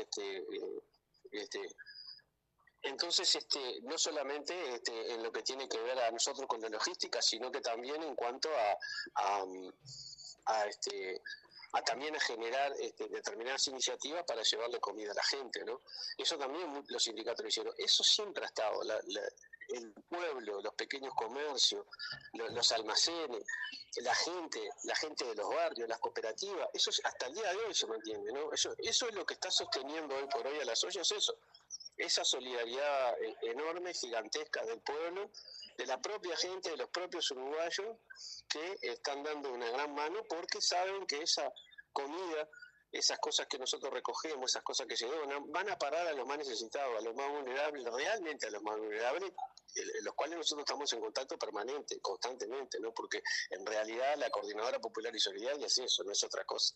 Es la propia gente en situación de vulnerabilidad que está ahí y que son los propios, los mismos que toman la decisión y que deciden las cosas, ¿no? Recordemos que también el año pasado ustedes fueron también objeto de acusaciones, ¿no? De que se quedaban con los alimentos, que por eso también el ministerio, sí, de alguna forma tercerizó a través de los militares el tema de la entrega de los, sí, de los alimentos. Eso continuó, ¿mejoró de alguna forma la imagen que tienen ustedes con respecto al gobierno o todo sigue igual? ¿Siguen recibiendo las mismas críticas? No, lamentablemente eso fue... Porque fue un discurso que quedó instalado, ¿no? Ahí está, la frutilla de la torta. En realidad cuando el gobierno sale a decir eso, no salió a hacer una denuncia como lo dicen, no. El gobierno denunció y no juzgó. Dijo, a ver, ustedes no solamente hicieron todo esto que nosotros estamos diciendo, sino que cometieron delitos. Pero yo no juzgó, eso fue al juzgado, ¿no? Y está todavía nunca más tuvimos noticia nosotros, ¿no? Eso fue fines de noviembre, y nosotros pensábamos que en diciembre ya iba a haber algo, nunca más hubo nada, estamos en agosto y todavía no hemos tenido ninguna novedad con respecto a eso, ¿no? Nunca más nos llamaron, nunca más nos dijeron nada y ha quedado ahí. Está en la justicia. El gobierno no juzgó y salió, se encaró la justicia, claro. En la justicia nada, pero el gobierno ya no juzgó. No, hasta el propio presidente salió a decir que si eso había pasado y era realmente así, era muy grave. Entonces ya lo que queda no es si pasó o no pasó, lo que queda es lo que dice el presidente, que dice que que es muy grave, y que es deshonesto y que está mal porque se juega con la vida y los insumos de los más vulnerables. Y eso es una cuestión que tiene que ver con el mensaje que se le da a la gente, que después queda grabado eso en la cabeza de la gente y nosotros somos los culpables, cuando en realidad la justicia jamás nunca se pidió sobre esto, ni siquiera ha tenido la posibilidad de llamarlo a nadie de nosotros, a ninguno de toda la gente que está en la zona popular, a nadie ha llamado. No se investigaba absolutamente nada, pero bueno, el gobierno nos jugó, tanto Lema como en el Parlamento, como el propio presidente, ¿no? Bien. Pedro, ¿y qué valoración hace de la marcha del jueves y cuáles son las expectativas de acá al futuro? Mira, nosotros la concentración del jueves la consideramos muy buena, teniendo en cuenta las condiciones del momento, o sea, hay una movilización bastante grande, y bueno, nosotros convocamos, es muy difícil para nosotros convocar, y bueno, convocamos, nos jugamos a que pudiera ir gente, realmente fue bastante buena, nosotros fuimos marchando después desde allí, desde el Ministerio de Desarrollo Social hacia la explanada de la universidad, allí se hizo una concentración bastante grande también, y bueno, para nosotros eso fue muy bueno. muy bueno, lo hablamos como una muy buena movilización, y bueno, pudimos manifestarnos en la calle, que la gente nos escuche y que sepan que estamos vivos, que estamos presentes, que vamos a seguir trabajando, y que la gente sigue luchando en pos de una mejor calidad de vida, que eso es lo más importante de todo, ¿no? Y bueno, teniendo en cuenta más aún los datos que todos los días están saliendo, la Universidad de la República acaba de sacar un informe que en Bella Italia y en Punta de Rieles los niveles de pobreza de la primera infancia y de la adolescencia son del 40%. Exacto. Entonces digo, eso habla muy mal de nosotros como país, habla muy mal habla, y habla muy mal del sistema político, ¿no? Nosotros se lo tenemos que arreglar, si no arreglamos eso no vamos a tener un país, no podemos, no es posible tener un país que le dé, que tenga esos estados y esos niveles de pobreza y de dejadez y de falta de empatía con respecto a los más pobres, porque este es un sistema que deja, que desplaza cada vez más gente. Entonces nosotros, los gobiernos, los propios partidos, el propio sistema político, tiene que entender que el sistema deja un montón de gente afuera. Y esa gente hay que cuidarla, porque si no estamos mal. Después esa gente quiere pertenecer y va a pertenecer a algo, entonces termina perteneciendo a donde no debe pertenecer, y después le echamos la culpa a ellos, pero nosotros lo dejamos solos, no hicimos nada, porque esa gente puede integrarse a la sociedad, que pueda tener educación, que pueda tener cultura, que pueda tener una vivienda, que pueda acceder a los servicios. Eso no está. Entonces si eso no está, obviamente van a terminar agarrando para otro lado donde no deberían estar, y nos estamos haciendo los descuidados, y eso nos está acarreando un problema bastante grande para toda la sociedad en su conjunto, ¿no? Bien, y las ollas de esa zona están trabajando lamentablemente a tope, ¿no? Y sí, se está trabajando a tope. Mirá, yo he recorrido la semana pasada varias ollas y he hablado con varios compañeros en diferentes lugares, y cada vez es más grande la demanda que hay, y es imposible cubrirla, no hay forma de cubrirla porque no tenemos con qué. Hay un cálculo de los lugares. ¿Hay un cálculo de los platos que se están dando por día en las ollas? No, todavía no. No tenemos un cálculo exacto, ¿viste? De cuántos platos se están dando. Pero digo, en algunos lugares cocinamos con lo que tenemos, ¿entendés? O sea, hay un poco de verdura, hay un poco de lenteja, hay un poco de fideo, y bueno, cocinamos eso, pero sin nada de carne, sin pollo, sin gallina, sin carne, sin bondiola, sin nada. Claro, un montón de proteínas menos. No hay. No hay proteína. Entonces, hay nueva proteína. Y bueno, cocinamos con lo que tenemos. Claro. Y bueno, y eso se le da a la gente porque por lo menos ahora en invierno es un plato de comida caliente, ¿no? No tiene los nutrientes que debería tener, pero bueno, es algo. Perfecto. Es algo que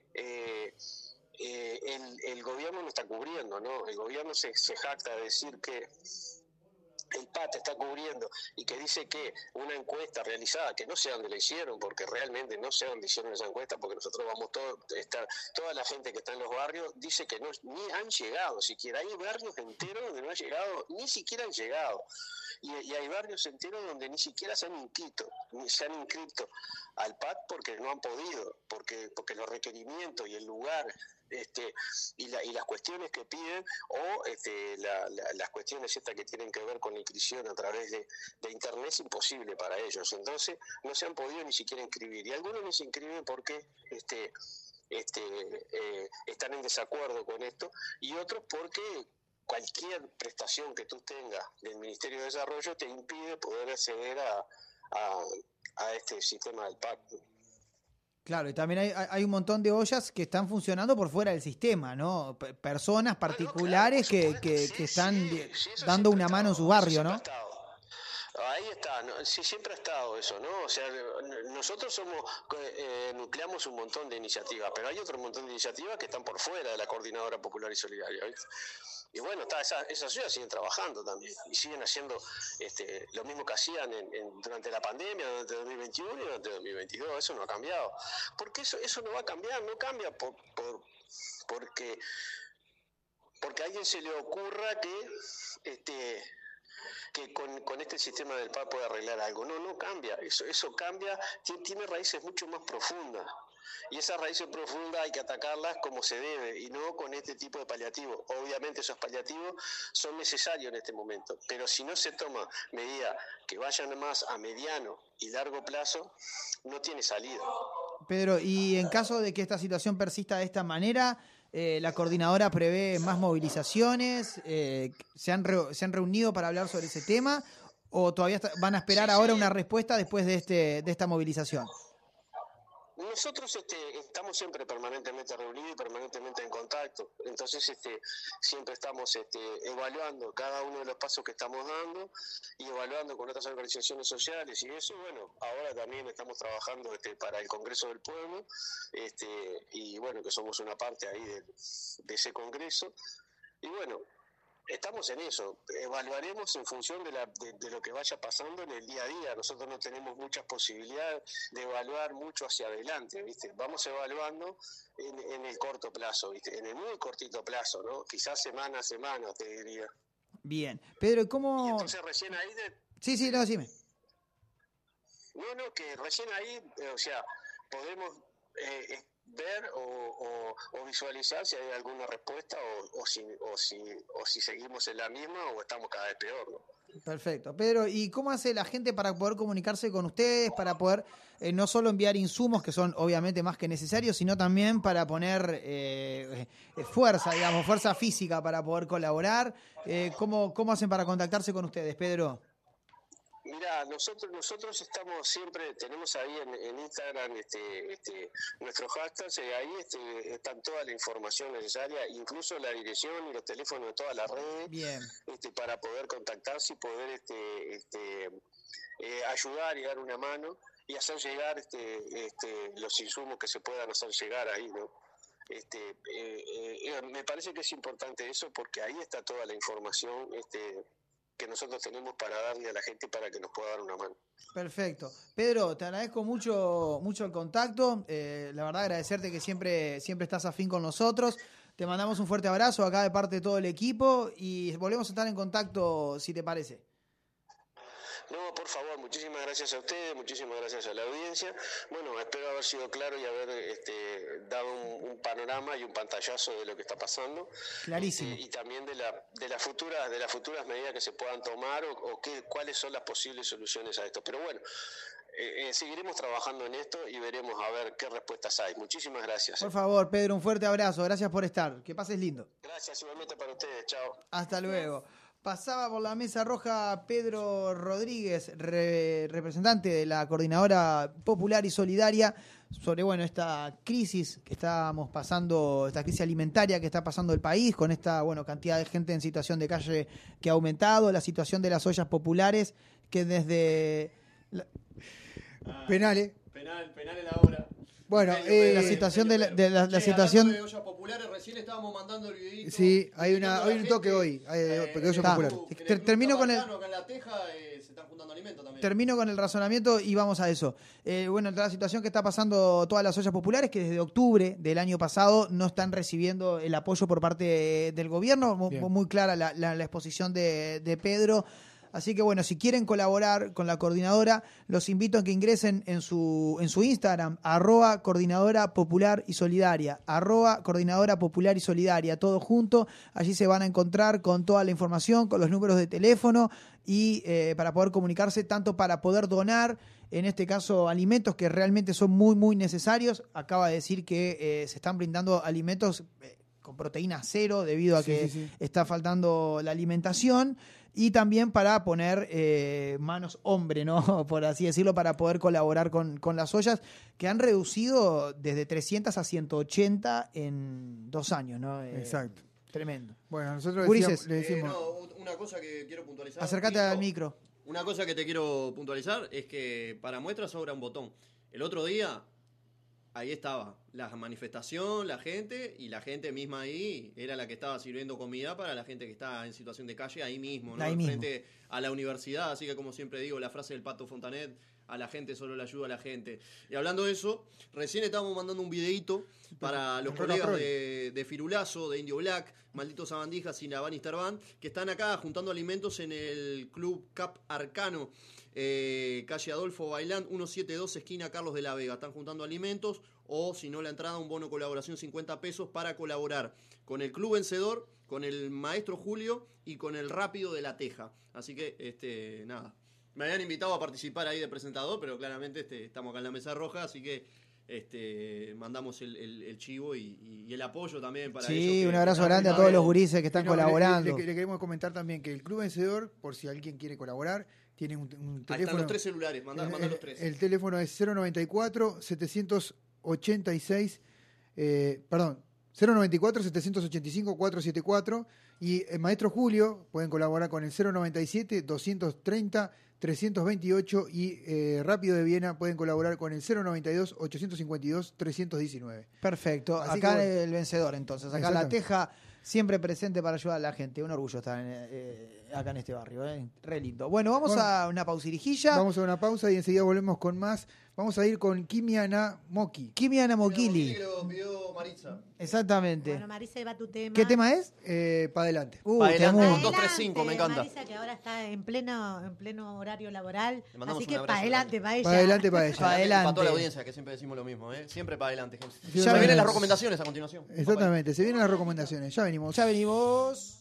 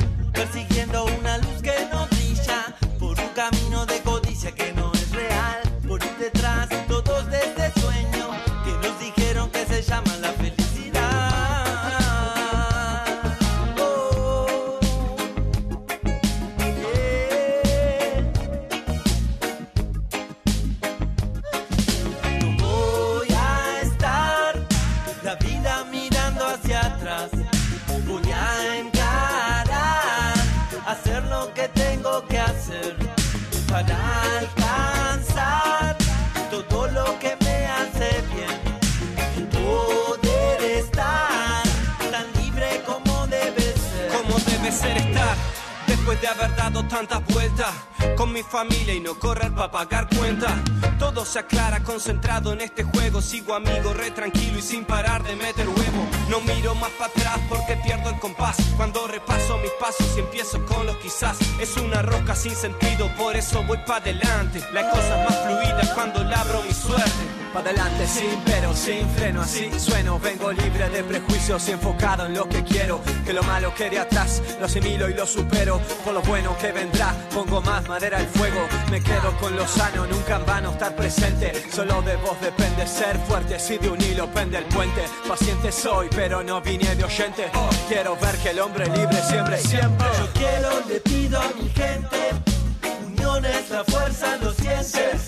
Yo quiero que te despiertes, escucha reggae, música consciente. Yo quiero, le pido a mi gente, unión es la fuerza, lo sientes.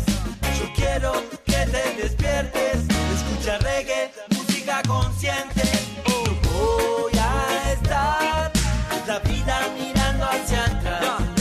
Voy a encarar, hacer lo que tengo que hacer, lo que tengo que hacer.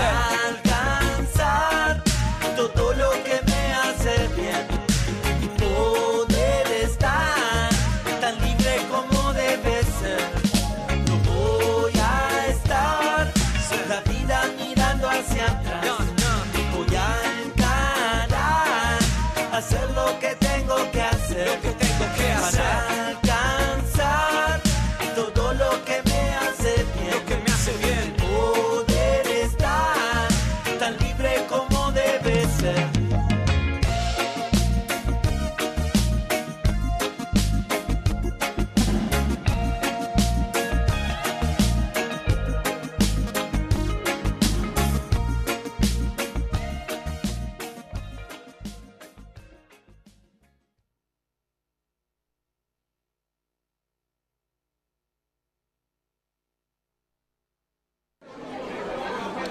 Perdón, ¿esta mesa está ocupada? No, en la mesa roja siempre hay lugar para uno más. Sumate los sábados de 17 a 20 horas por el Puente FM. Entrevista central en La Mesa. ¿Pensás en mejorar la imagen de tu proyecto o darle un giro a tu trabajo? Macchiato 420-. Comunicate con Macchiato 420-. El diseñador gráfico de La Mesa Roja. El bienestar de tu cuerpo, mente y espíritu está en Montevideo Zen. Centro de masoterapia, masajes terapéuticos, estéticos y faciales, Reiki y reacondicionamiento físico. Comunicate con @MontevideoZen. La Sala del Tiempo. Sala de ensayos con excelente equipación y el mejor espacio. Sumate con tu banda a un proyecto que cuida tu bolsillo para que puedas cumplir tus sueños. Buscalos en Instagram, @La Sala del Tiempo y dale gas. Salón Mi Ilusión. Kiosco, loterías y quinielas, recargas, alfajores, refrescos y la mejor atención.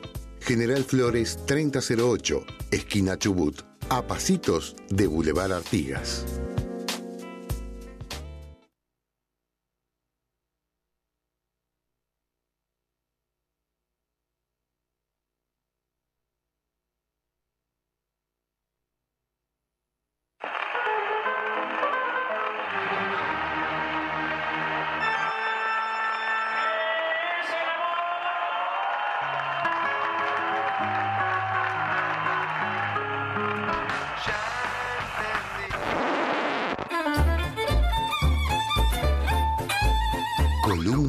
Cultural, lo que hay que ver y oír.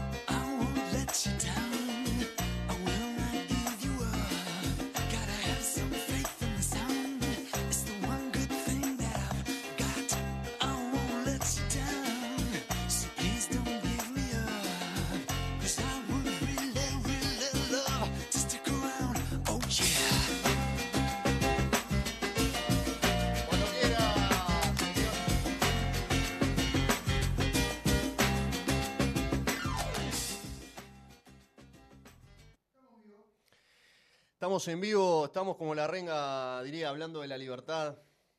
Lo que estaba sonando es una canción elegida por mí, en este caso Freedom, del señor George Michael, que fue utilizada en una campaña publicitaria muy, muy importante de los años 90, para ser exactos, de la marca líder de refrescos que no voy a mencionar.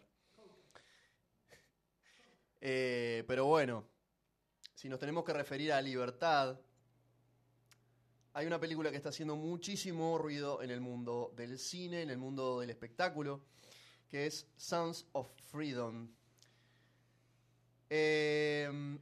Para centralizar un poco, esta es una película independiente y desde el vamos ya generó polémica porque el tema que trata esta película es nada más ni nada menos que la pedofilia en Estados Unidos. Esto tiene una carga importante en lo que tiene que ver con hay muchas personas involucradas. Hubo muchos casos que salieron a la luz, que se destaparon de un tiempo para acá. No tengo nada de fondo, Gonza, no sé si lo bajaste. No, yo no tengo nada.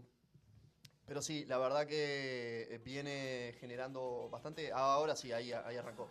Bastante polémica. Y como les decía más temprano, a pesar de que en muchos cines no le prestaron atención, no compraron la película para que se muestre, generó mucha taquilla en su estreno, en su día de estreno. Bueno, durante toda esta etapa que se está viviendo con la película,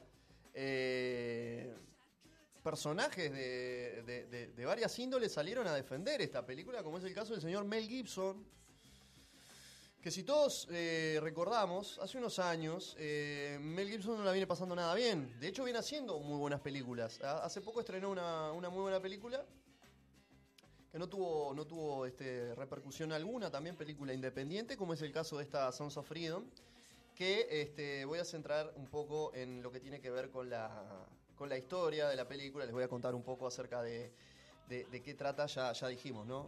Todo lo que tiene que ver con la trata de menores, en este caso, de una conexión entre Colombia y Estados Unidos. Dos países que están conectados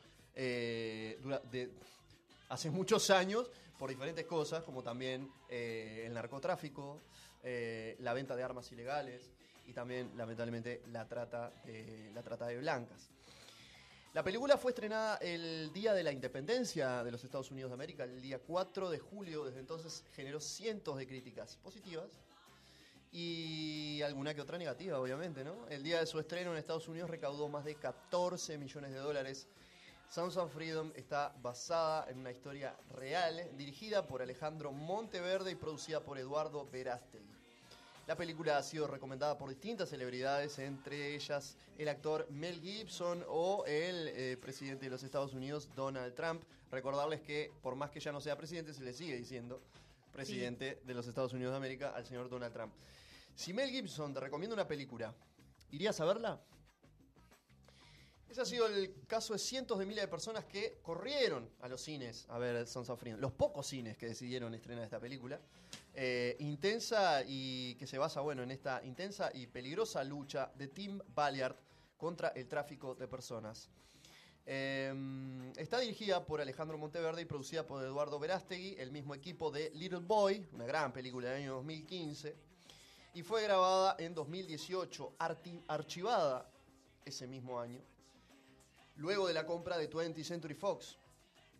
Felizmente, Angel Studios adquiere los derechos de distribución de esta película y la estrena en este 2023. En una entrevista con Newsmax, Neil Harmon, cofundador de la productora, explicó que recaudaron alrededor de unos 5 millones de más de 7.000 personas para poder difundir y promocionar este film. Además, contaron desde un inicio con el apoyo de Mel Gibson, que todos recordaremos de Corazón Valiente, El Patriota o La Pasión de Cristo, quien a través de las redes sociales pidió al público que le dé una oportunidad a la cinta. Uno de los problemas más preocupantes de nuestro mundo es el tráfico de personas, especialmente el tráfico de niños. Nuestro futuro son los niños, cuidemos a los niños. El primer paso es erradicar este crimen, es tener conciencia. Vayan a ver Sound of Freedom, dijo Mel Gibson frente a cámaras. Y desde entonces, otras celebridades como Tony Robbins, Carlos Ponce, Alexander Hacha se han sumado a la campaña. Además, testimonios en redes sociales que han compartido cómo las salas se encontraban llenas de personas y emociones. ¿Querés saber de qué se trata Sons of Freedom? A continuación te lo contamos. Vamos con el tráiler, querido Gonza, y a continuación le cuento de qué trata esta hermosa película. ¿Pedófilos has atrapado? 288. ¿Cuántos niños has encontrado? Bien ahí el operador. Claro que sí. Vuela ese operador, vuela. Este es el crimen internacional con más rápido crecimiento que el mundo haya visto. Ya ha sobrepasado el tráfico ilegal de armas y pronto sobrepasará el tráfico de drogas. Porque solo se puede vender una bolsa de cocaína una vez. Pero un niño, de 5 a 10 veces al día. Los niños de Dios no están a la venta. En cuanto cierro los ojos, veo los rostros de esos niños. ¿Cuántos pedófilos has atrapado? 288. ¿Cuántos niños has encontrado? ¿Timoteo? Tú rescatas niños, ¿verdad? Quizá puedas ayudarme a encontrarla. Te lo prometo. Somos de Seguridad Nacional. Sabes que no es nuestro trabajo ir a rescatar niños hondureños en Colombia. Si no hacemos nada, será una pesadilla. Imagina entrar a su habitación ahora mismo y ver su cama vacía. ¿Qué haríamos? Renuncia a tu trabajo y rescata a esos niños. En este momento podría estar a una cuadra o podría estar en Moscú, Bangkok, Los Ángeles. Los atrae con su apariencia, les promete el sol y la luna. Es territorio rebelde. Nadie entra ahí, ni el ejército, ni la policía, ni nosotros. ¿Y si ella fuera tu hija? Nadie vendrá a rescatarnos. Estarán solos. Este trabajo te hace pedazos. Y esta es mi única oportunidad de juntar esos pedazos de nuevo. Cuando Dios te dice lo que tienes que hacer, no puedes dudar.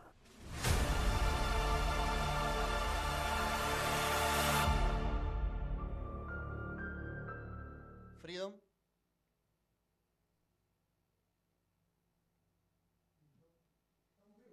De acuerdo a la sinopsis, bueno, después de rescatar a un niño de traficantes despiadados, un agente federal se entera de que la hermana del niño todavía está cautiva y decide embarcarse en una peligrosa misión para salvarla. Con el tiempo, agotándose, deja su trabajo y viaja a lo más profundo de la jungla colombiana, arriesgando su vida para liberarla de un destino peor que la muerte. Sons of Freedom se estrenó en los cines el pasado 4 de julio, por lo que pueden acercarse a aquellos que están ahí, al cine de preferencia para poder ir a verla. No todos cuentan con el estreno de esta película. Y lo mismo pasa en muchos países de Latinoamérica, Hispanoamérica sumaría yo, porque en España tampoco se está exhibiendo en muchos cines que digamos. Harmon informó que incluso antes de su estreno se lograron vender 1 millón de boletos, lo que implica una recaudación de $10 millones. El objetivo es vender 2 de boletos, para representar a los 2 millones de niños que son traficados cada año. ¿Cómo ha sido recibida Sons of Freedom? Bueno, a pocos días de su estreno tuvo un muy buen recibimiento por parte de la crítica y la audiencia. En Rotten Tomatoes obtuvo un 75% y en el Tomato Meter el 100% de aprobación del público. Algunas críticas, por ejemplo, en Variety, Owen Giverman dijo: de una manera es un pulp convencional. Hemos vislumbrado el corazón de las tinieblas, hemos visto algo en nuestro mundo que hace que el deseo de pasar a la acción parezca más que un gesto de una película de acción. Carla Deay, en Cultura Mix, dijo: por parte del diálogo, a mí me pareció un poco cursi, parte de la actuación es torpe, pero las intenciones de la película están en lugares correctos. Sons of Freedom se suma a los aspectos desgarradores de un drama sobre el tráfico sexual de niños. Michael Medved, en The Michael Medved Show, dijo: es bellamente filmada y diseñada por expertos. Hay mucha emoción y tensión, y aunque el esfuerzo por transmitir esta historia tiene lo más primordial, que es un mensaje que le da un toque de docudrama, es una especie de documental dramático. Miles Klee, en Rolling Stone, dijo: saber que miles de adultos absorberán Sons of Freedom es brutal. Este sueño febril de vigilantes saldrán pensando que están mejor informados sobre una crisis civilizatoria que es oculta, profundamente deprimente, y es mejor, no sé, acá no sé si la quiso arreglar o la quiso arruinar, porque es un tipo medio complicado, Mike Lee. Y lo que dijo también me llamó la atención Lynn Benhouse, del Webster Kirkwood Times. Dice: el director Alejandro Monteverde establece líneas de batalla bien dibujadas entre el bien y el mal. Lo mantiene simplemente con elementos narrativos básicos durante el tiempo de ejecución de 2 horas y 10 minutos, enmarcándolo como un procedimiento de mayor alcance. Es como un magnum PI extendido. En fin, a mí lo que me pone contento es que nada más ni nada menos el protagónico de esta película sea interpretado por Jim Caviezel, que no es menor. Porque, disculpen, es que la El actor Jim Caviezel pronunció en el 2016, creo, un discurso que se consideró en su momento incendiario en una conferencia en Las Vegas de Nevada, donde más o menos se la dedicó a los creyentes de la teoría de la conspiración QAnon. Él se hizo famoso por interpretar a Jesús, como habíamos hablado antes, en La Pasión de Cristo. En La Pasión de Cristo, y después también impactó con la serie Persona de Interés del 2011 al 2016. Y ahora tiene esta intervención en esta película, pero en esa conferencia, y es una de las críticas que se le hace a la película, es tener cierta vinculación con este grupo que es QAnon, que como ustedes saben es un grupo, es la abreviatura de anónimo. QAnon es de anónimo, es una de las principales teorías de la conspiración de la extrema derecha estadounidense, la cual detalla una supuesta trama secreta organizada por un supuesto Estado profundo contra Donald Trump y sus seguidores. La idea general de la trama es que hay actores de Hollywood identificados como políticamente progresistas y funcionarios de alto rango que participan en una red internacional de tráfico sexual de niños y realizan actos de pedofilia. Y que Trump los está investigando y persiguiendo para prevenir un supuesto golpe de Estado orquestado por Barack Obama, Hillary Clinton, que esto ya forma parte del ideario de QAnon. Pero Jim Caviezel dio una conferencia en donde sus palabras se parecen mucho a lo que QAnon suele decir, cosas como pueden quitarnos la vida, pero nunca pueden quitarnos la libertad, que es parte del discurso de la película Corazón Valiente, también de Mel Gibson. Es interesante también, esta película tiene otras críticas, como por ejemplo el revictimizar tal vez a los niños que son víctimas de la trata. Total. Y que cae como en lugares comunes. A mí lo que me parece importante establecer es que la película abre por lo menos una puerta para el gran público que tal vez no está sabiendo que hoy por hoy todas las redes de pedofilia están moviendo mucho más dinero que el narcotráfico, por ejemplo, porque como lo dice la presentación, un niño se puede vender varias veces por día. Es interesante que haya llegado al cine. Te da un escalofrío por eso, porque es real. Sí, te quería comentar aparte, porque bueno, ahora lo estamos viendo en el cine, pero hay otros periodistas y personas que han estado involucrados en estos casos. Recuerden que no solamente el niño se lo explota sexualmente, se lo vende varias veces por día, y cuando ya no se lo considera, y lo voy a repetir como lo pronuncian ellos, carne fresca, esos niños son vendidos al mercado negro de órganos. Entonces, no es que el delito y la atrocidad terminan en la pedofilia, sino que también está involucrado el tráfico de órganos en esto.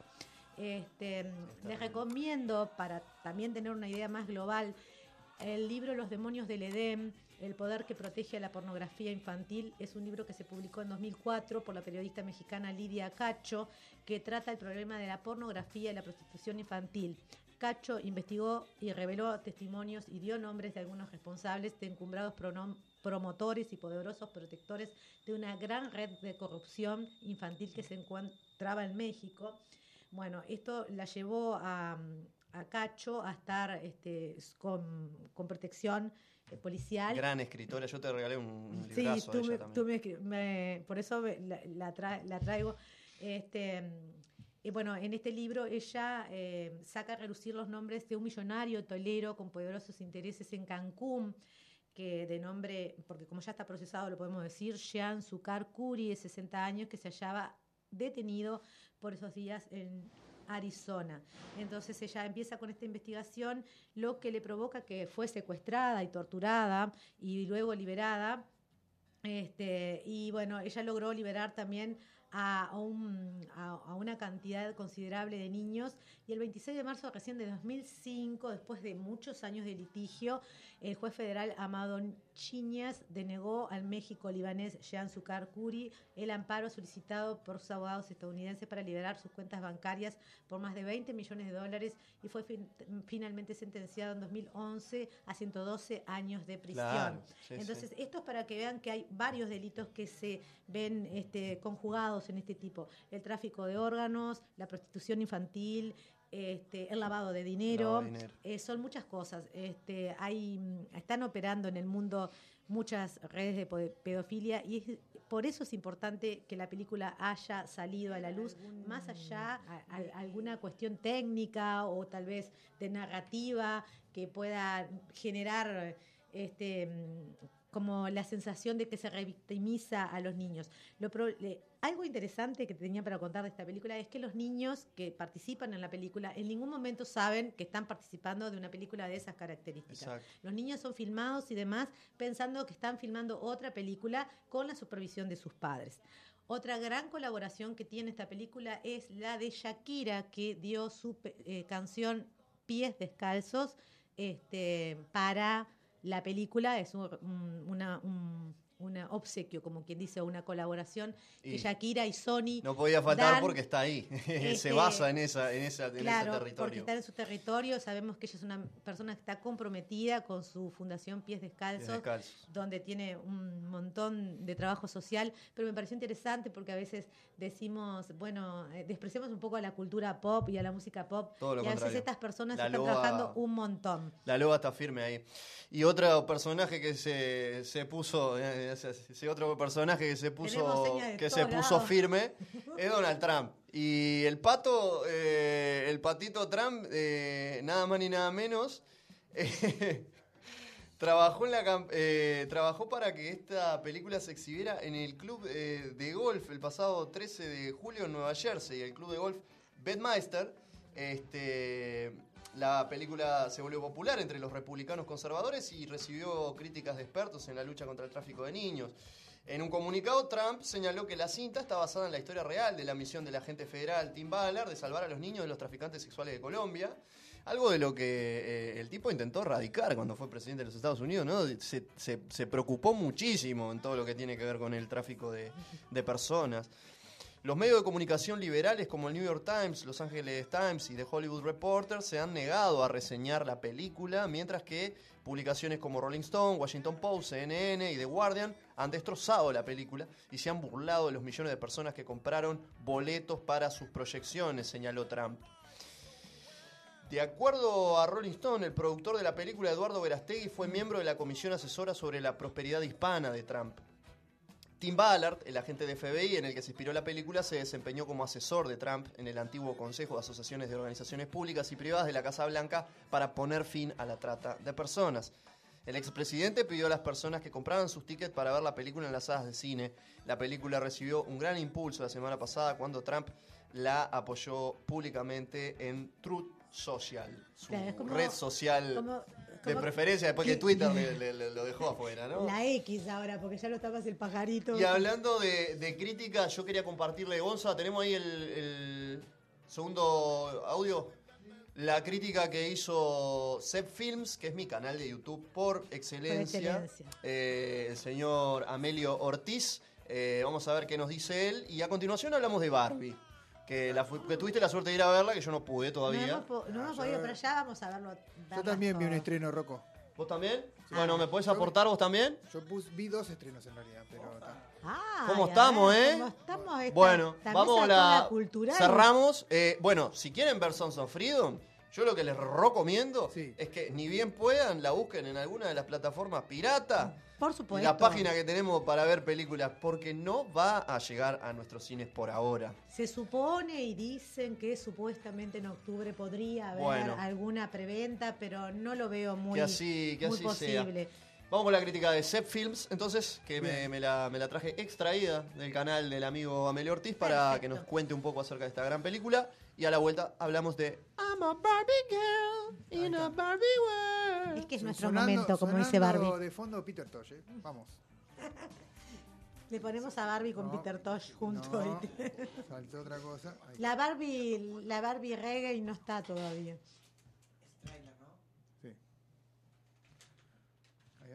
Eso. Me recomendaron una Barbie.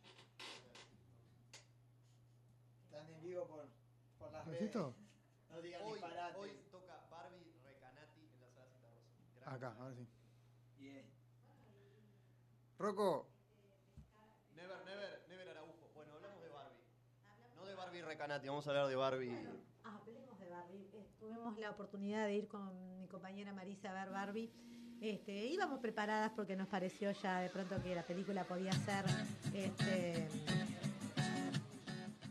Seguimos hablando. Sí, que la película nos iba tal vez a movilizar más de lo que pensábamos. Y sí, porque cuando entramos al planeta Barbie, entramos a lo que serían las muñecas, las casas de Barbie y demás. Y bueno, la verdad que desde el punto de vista técnico, desde el punto de vista de edición y demás, la película está muy bien hecha, muy bien hecha.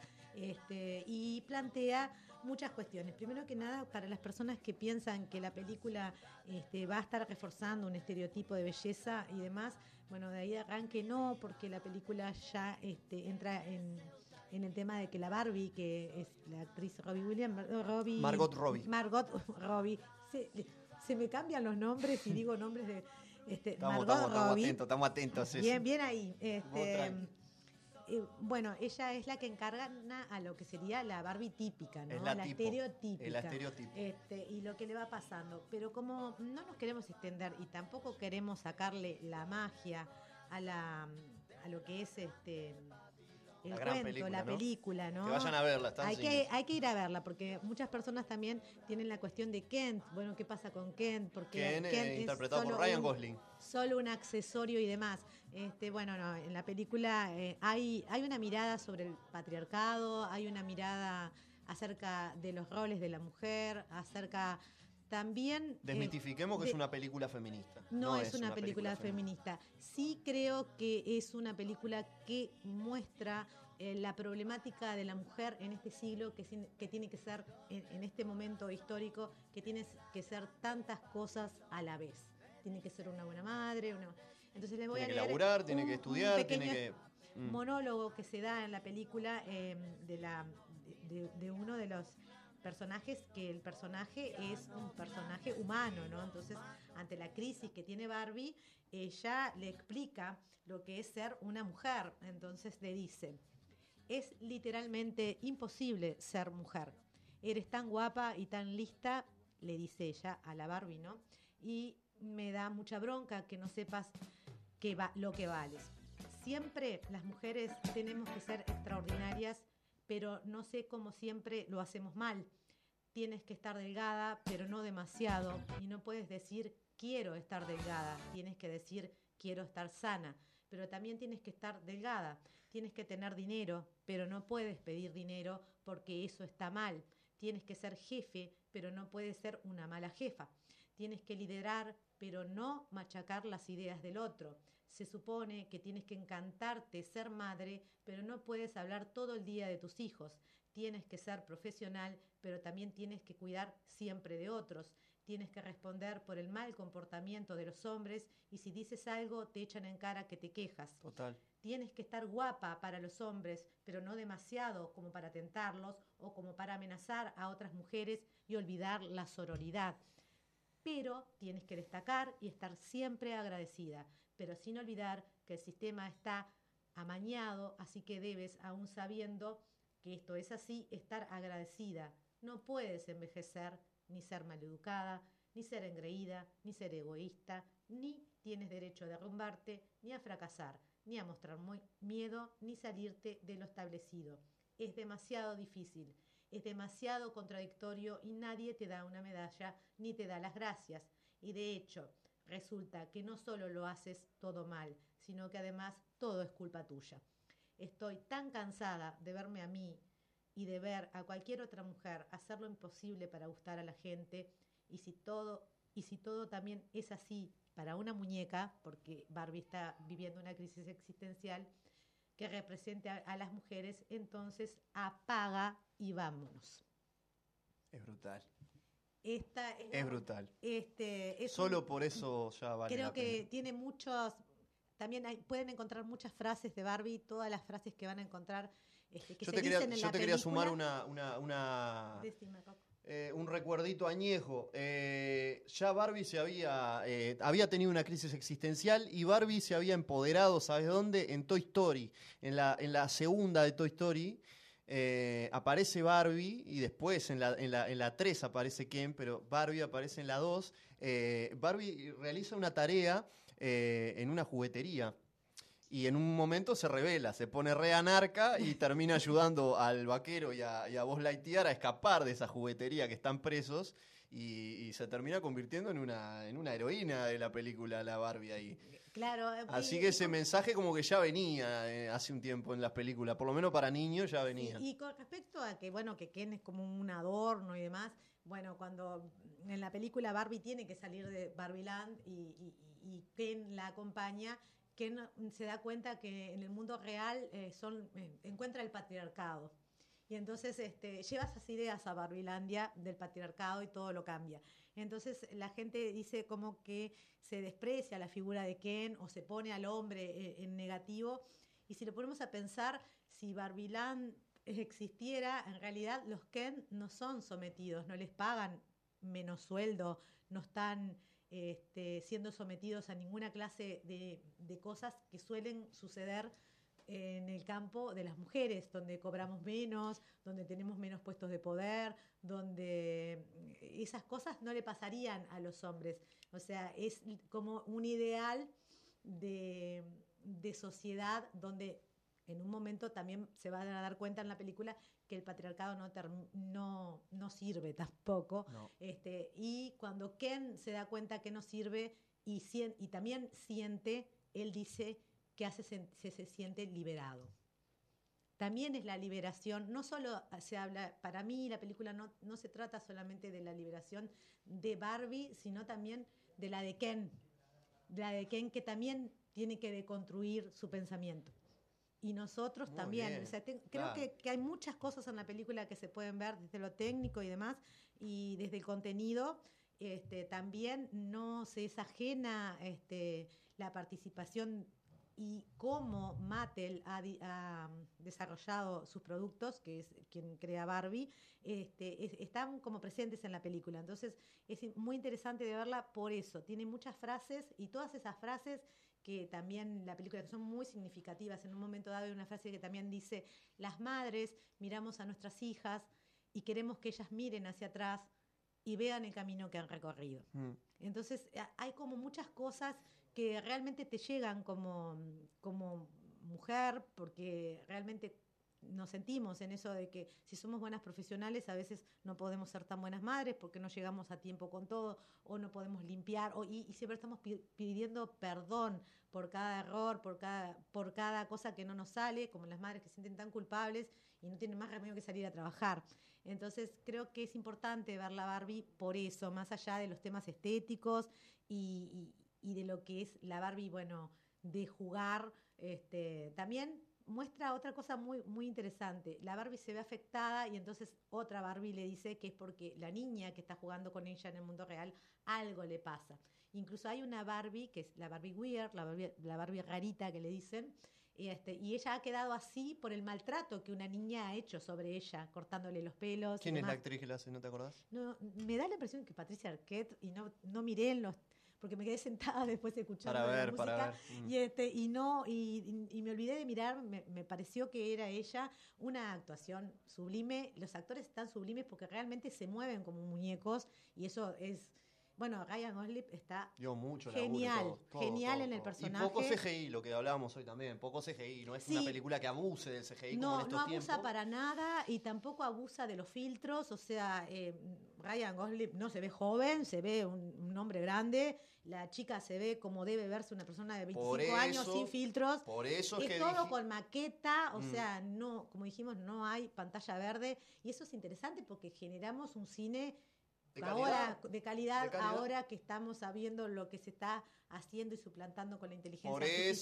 Por eso se cree que tanto Barbie como Oppenheimer salvan un poco esta crisis de Hollywood que estamos viviendo. Una nueva idea. Exacto. De que sí es posible hacer un cine de calidad y con grandes creatividad sin la necesidad de la pantalla. Y abusar de los efectos especiales. Recuerden que las grandes producciones de Hollywood nunca se hicieron con pantalla verde, cuando se hicieron... No Esto sé, para vos, Indiana Jones. Y películas de Elizabeth Taylor, las que hizo de Faraona, sí, de Cleopatra. Bueno, Ben-Hur. Estoy aburrido, miro Ben-Hur. Me tomo un vino y miro Ben-Hur. No, pero la pantalla verde viene a dejar sin trabajo y a sacar un poco... El León de Arabia. No, y la pantalla verde tiene que ver, viene a colación de meter mucha...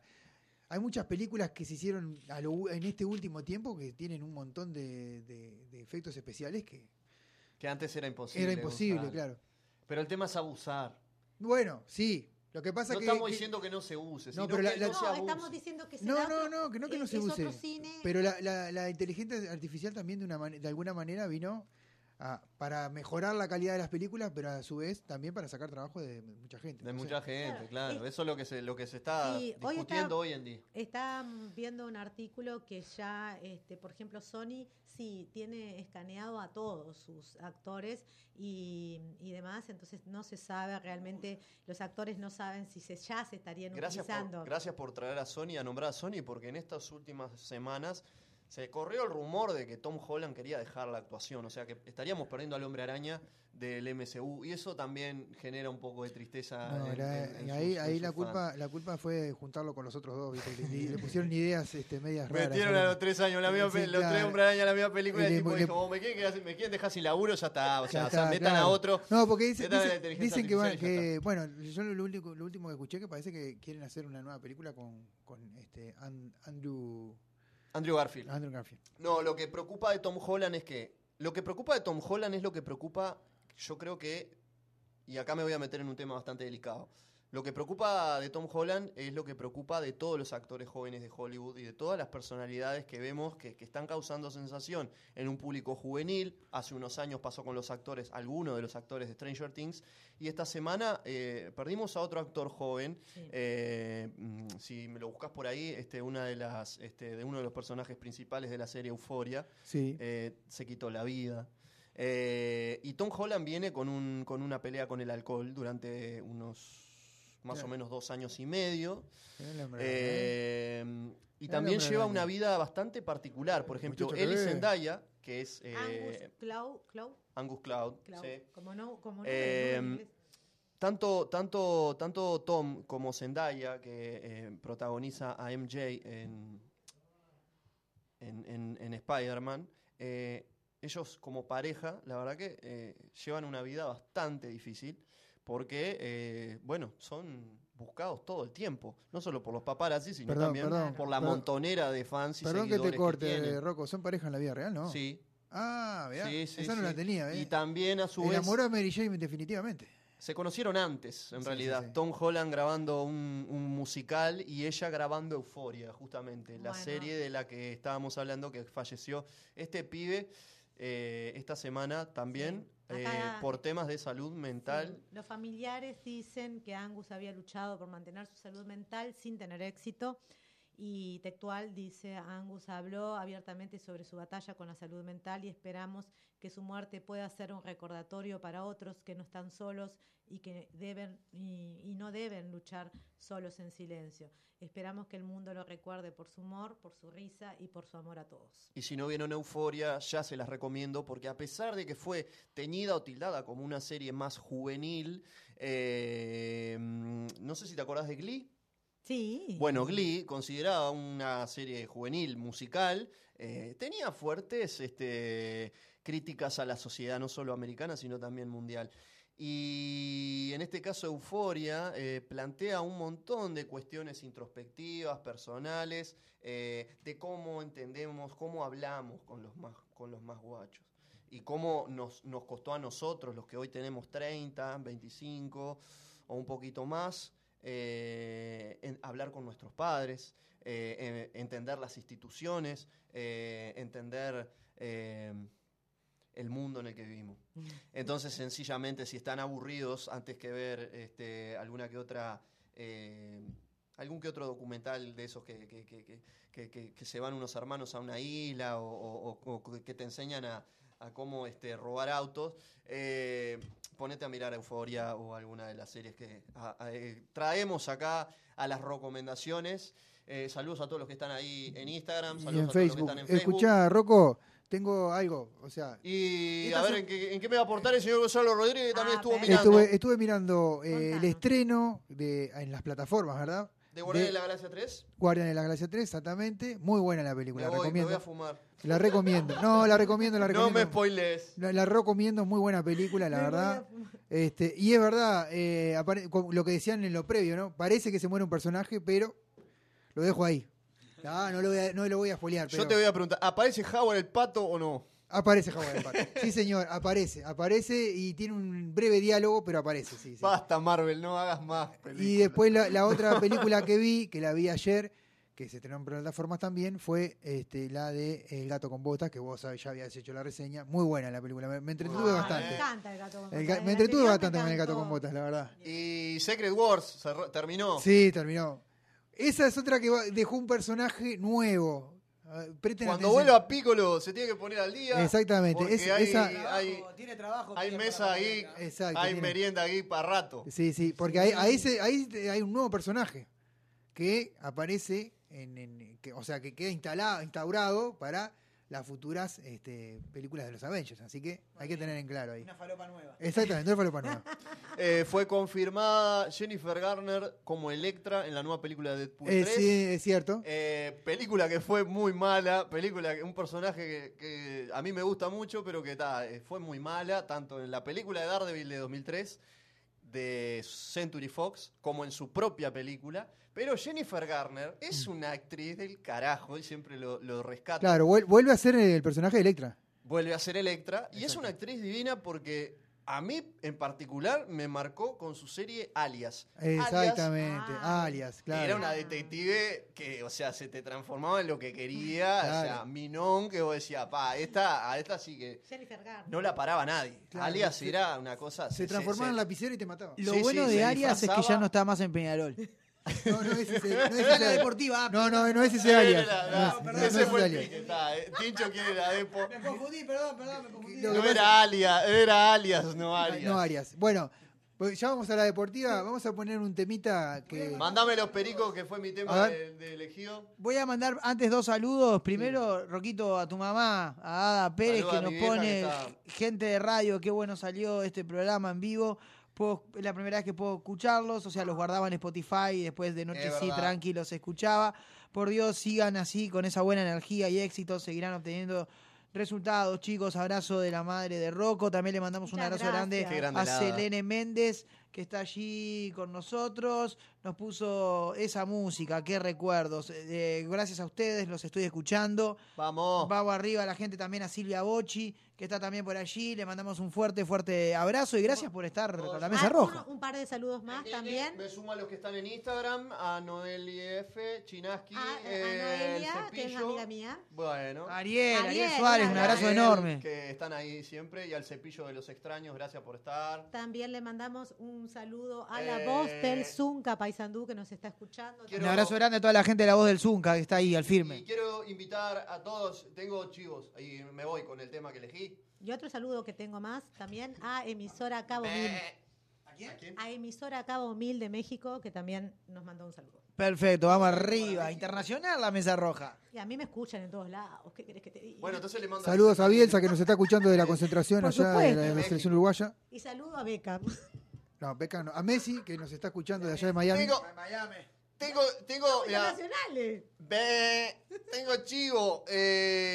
Próximo 19 de agosto, Templo de Momo, 21 horas. Mi humilde programa se convierte en una nueva experiencia llamada Animal Session, en donde vamos a cooperar ahí, participar, colaborar en una especie de session de como era en los años 80 para la BBC. Vamos a estar compartiendo 4 bandas y este servidor en el mismo espacio. Entonces, a las 21 horas están todos citados. La entrada en puerta 250 y es puntual. ¿Anticipadas? No. ¿No hay anticipadas? Se pueden encontrar desde la semana que viene. Vamos a estar en Andrómeda Bar el día 8, si no me equivoco. Vamos a estar ahí entregándolas. Y también me pueden consultar a mí al 091-353-794. Son ese precio, no es que sean anticipadas ni nada. El precio es ese. Yo pregunto si había anticipadas. Y en Puerta lo mismo. Bien, y agrego un saludito más a Claudio Guigú, a nuestro querido hermano, que también estaba ahí del otro lado escuchándonos. Te mandamos un fuerte abrazo. Dijeron merienda geek y se puso apareció como loco. No, aparte, bueno, no, aparte vos, yo tengo un centro para levantarte. ¿Qué? ¿Tocan los vástagos? Sí. ¿Cuándo? Pero pará, ahora lo tiramos, pará. 19 de agosto de eso, Animal Session conmigo, ya saben, Templo de Momo, 21 horas, 19 de agosto, sábado. Y sábado siguiente... No. Sábado anterior. Pará. Bueno, sábado anterior, 12 de agosto, toca Vástagos en... pasa que la Peña de Morphy me sale, no es la Peña de Morphy. Es este... Que valga la peña en el círculo de Chile, de residentes chilenos en Uruguay, ¿verdad? Exactamente, el círculo chileno es en Arenal, Uruguay, Arenal Grande, 150 pesos la entrada, ¿no? 150 y es 180, para colaborar. Perdón, 180 pesos la entrada, colaboración para el Centro Vocal Audit. Exactamente, en Audit Ensamble, que es el coro que se está colaborando para poder que puedan tener su viajecito a Argentina. Precioso. Así que vamos a estar aportando nuestro granito de arena. El círculo de chilenos ese día va a estar precioso. Cabrón, así que... chico, huevón, va a colaborar con Vástagos ahí. Huevón, vamos a estar colaborando, huevón. Si no va, que está cachai, que no tenés que ir al 12 de agosto. Saludos a todos los chilenos gordos. Y ahora sí, el siguiente, sábado 12 Vástagos. ¿Qué le pasa a nuestro operador? Sábado 12 Vástagos, Círculo Chileno. Sábado 19, Animal Session, Templo de Momo. Sábado 24, este agradable sujeto va a estar pasando musiquita también en el Templo de Momo. Así que si quieren nostalgiar, pero nostalgiar de verdad, o sea, estamos hablando de millennials. Y estoy haciendo desde el otro día, desde ayer hasta el 24, yo estoy subiendo por día una canción. Porque para mí los 2000 ya son historia. Entonces, por día de esa década estoy compartiendo una canción. No lo había dicho, y ahora lo estoy diciendo acá en la mesa roja. Y sí, por supuesto. Porque la gente no está atenta, entonces después se desestila. Bueno, muy bien. Bueno, vamos a una pausirijilla. Y hablando de canciones nostálgicas, para mí... Hablando de reggae, vamos con el mejor disco de Los Pericos, que es el Big Yuyo de 1993 y la canción que me representa, Voy caminando lento. Bueno, vamos caminando lento, entonces, como dice el Rocco, caminando lento nos vamos a la pausa. Gracias. Caminando lento vamos a la parada. Caminando lento hoy, así va.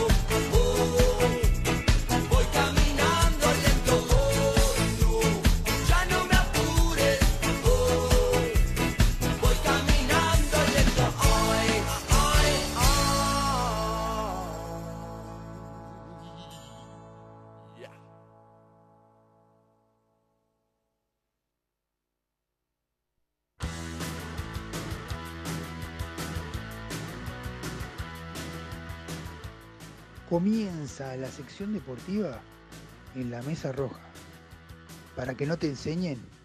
¿Qué era esto? Rápido. ¿De qué es la pelota? De cuero. ¿El cuero dónde viene? De la vaca. ¿La vaca dónde vive? En el campo. ¿En el campo qué hay? Pasto. ¿Qué come la vaca? Pasto. Bueno, entonces le dábamos pasto, ¿no es cierto? Le dábamos pasto, ¿no es cierto? Sí. Bueno, dame un zapato, Capo.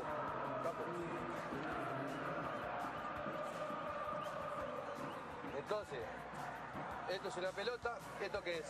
Un zapato. ¿Zapato de qué es? De cuero. ¿El cuero dónde viene? De la vaca. No, esto es masculino, esto viene del toro. Si esto es femenino, que es la vaca, el cuero, esto es zapato, es masculino, viene del toro. Entonces, esto es lo esencial y el objetivo.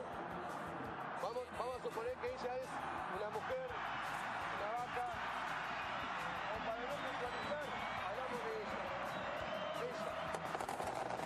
de ella.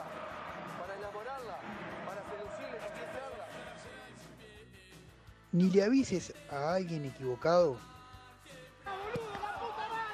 ¡No te me decís, se va! ¡No te me decís, se va! ¡No te me decís, se va! Y por no saber te digan... Anda para allá, bobo. Anda para allá. Tranquilo. Teniendo en claro que... el fútbol es el deporte más lindo y más sano del mundo. Eso no le quepa la menor duda a nadie. Porque se equivoque uno, no tiene que pagar el fútbol. Yo me equivoqué y pagué. Pero... la pelota no se mancha. Escuchalo todo acá, ahora. Sección deportiva en la mesa roja.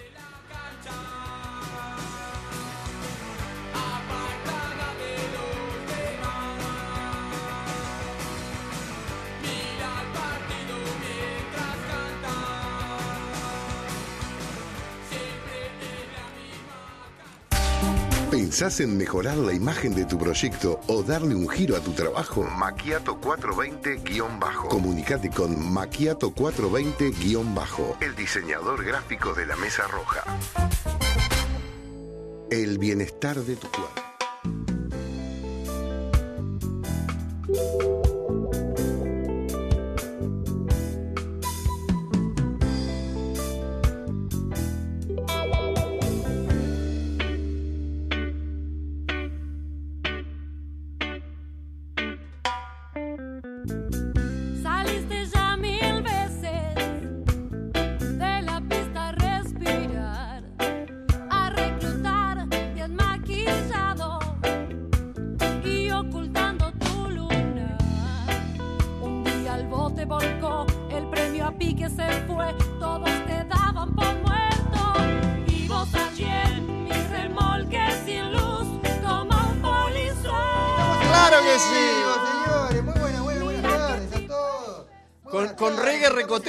Te recibo con reggae ricotero, ¿eh? Es un reggae ricotero. No me gustó igual.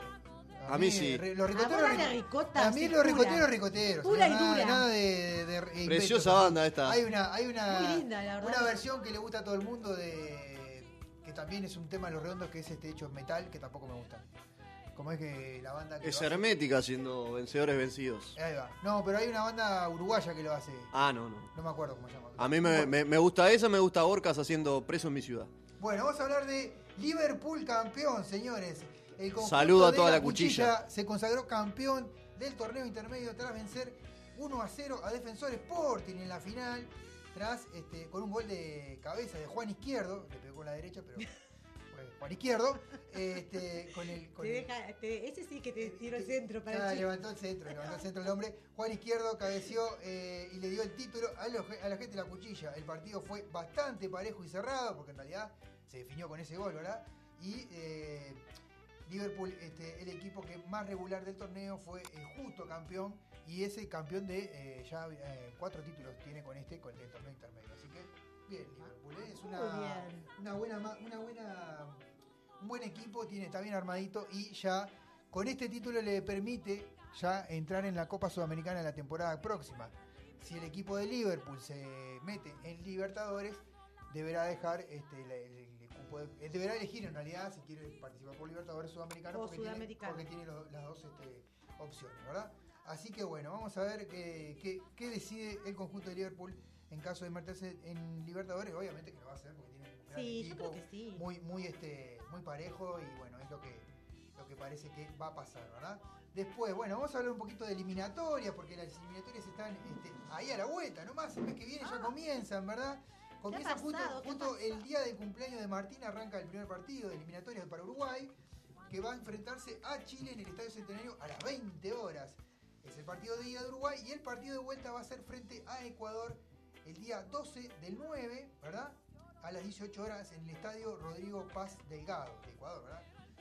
Rodrigo Paz y Delgado, no es gordo. Hoy estás con los gordos, Gonzalo. Bueno, algo pasa hoy, ¿eh? No, porque me dijeron que estoy flaco. Sí, estás... Flaco. Ya está. Entonces ahora eviten ese humor, por lo menos hoy evítenlo. Hoy por lo menos estoy más flaco, hay días que vengo mucho más gordo. Y el humor no puede morir.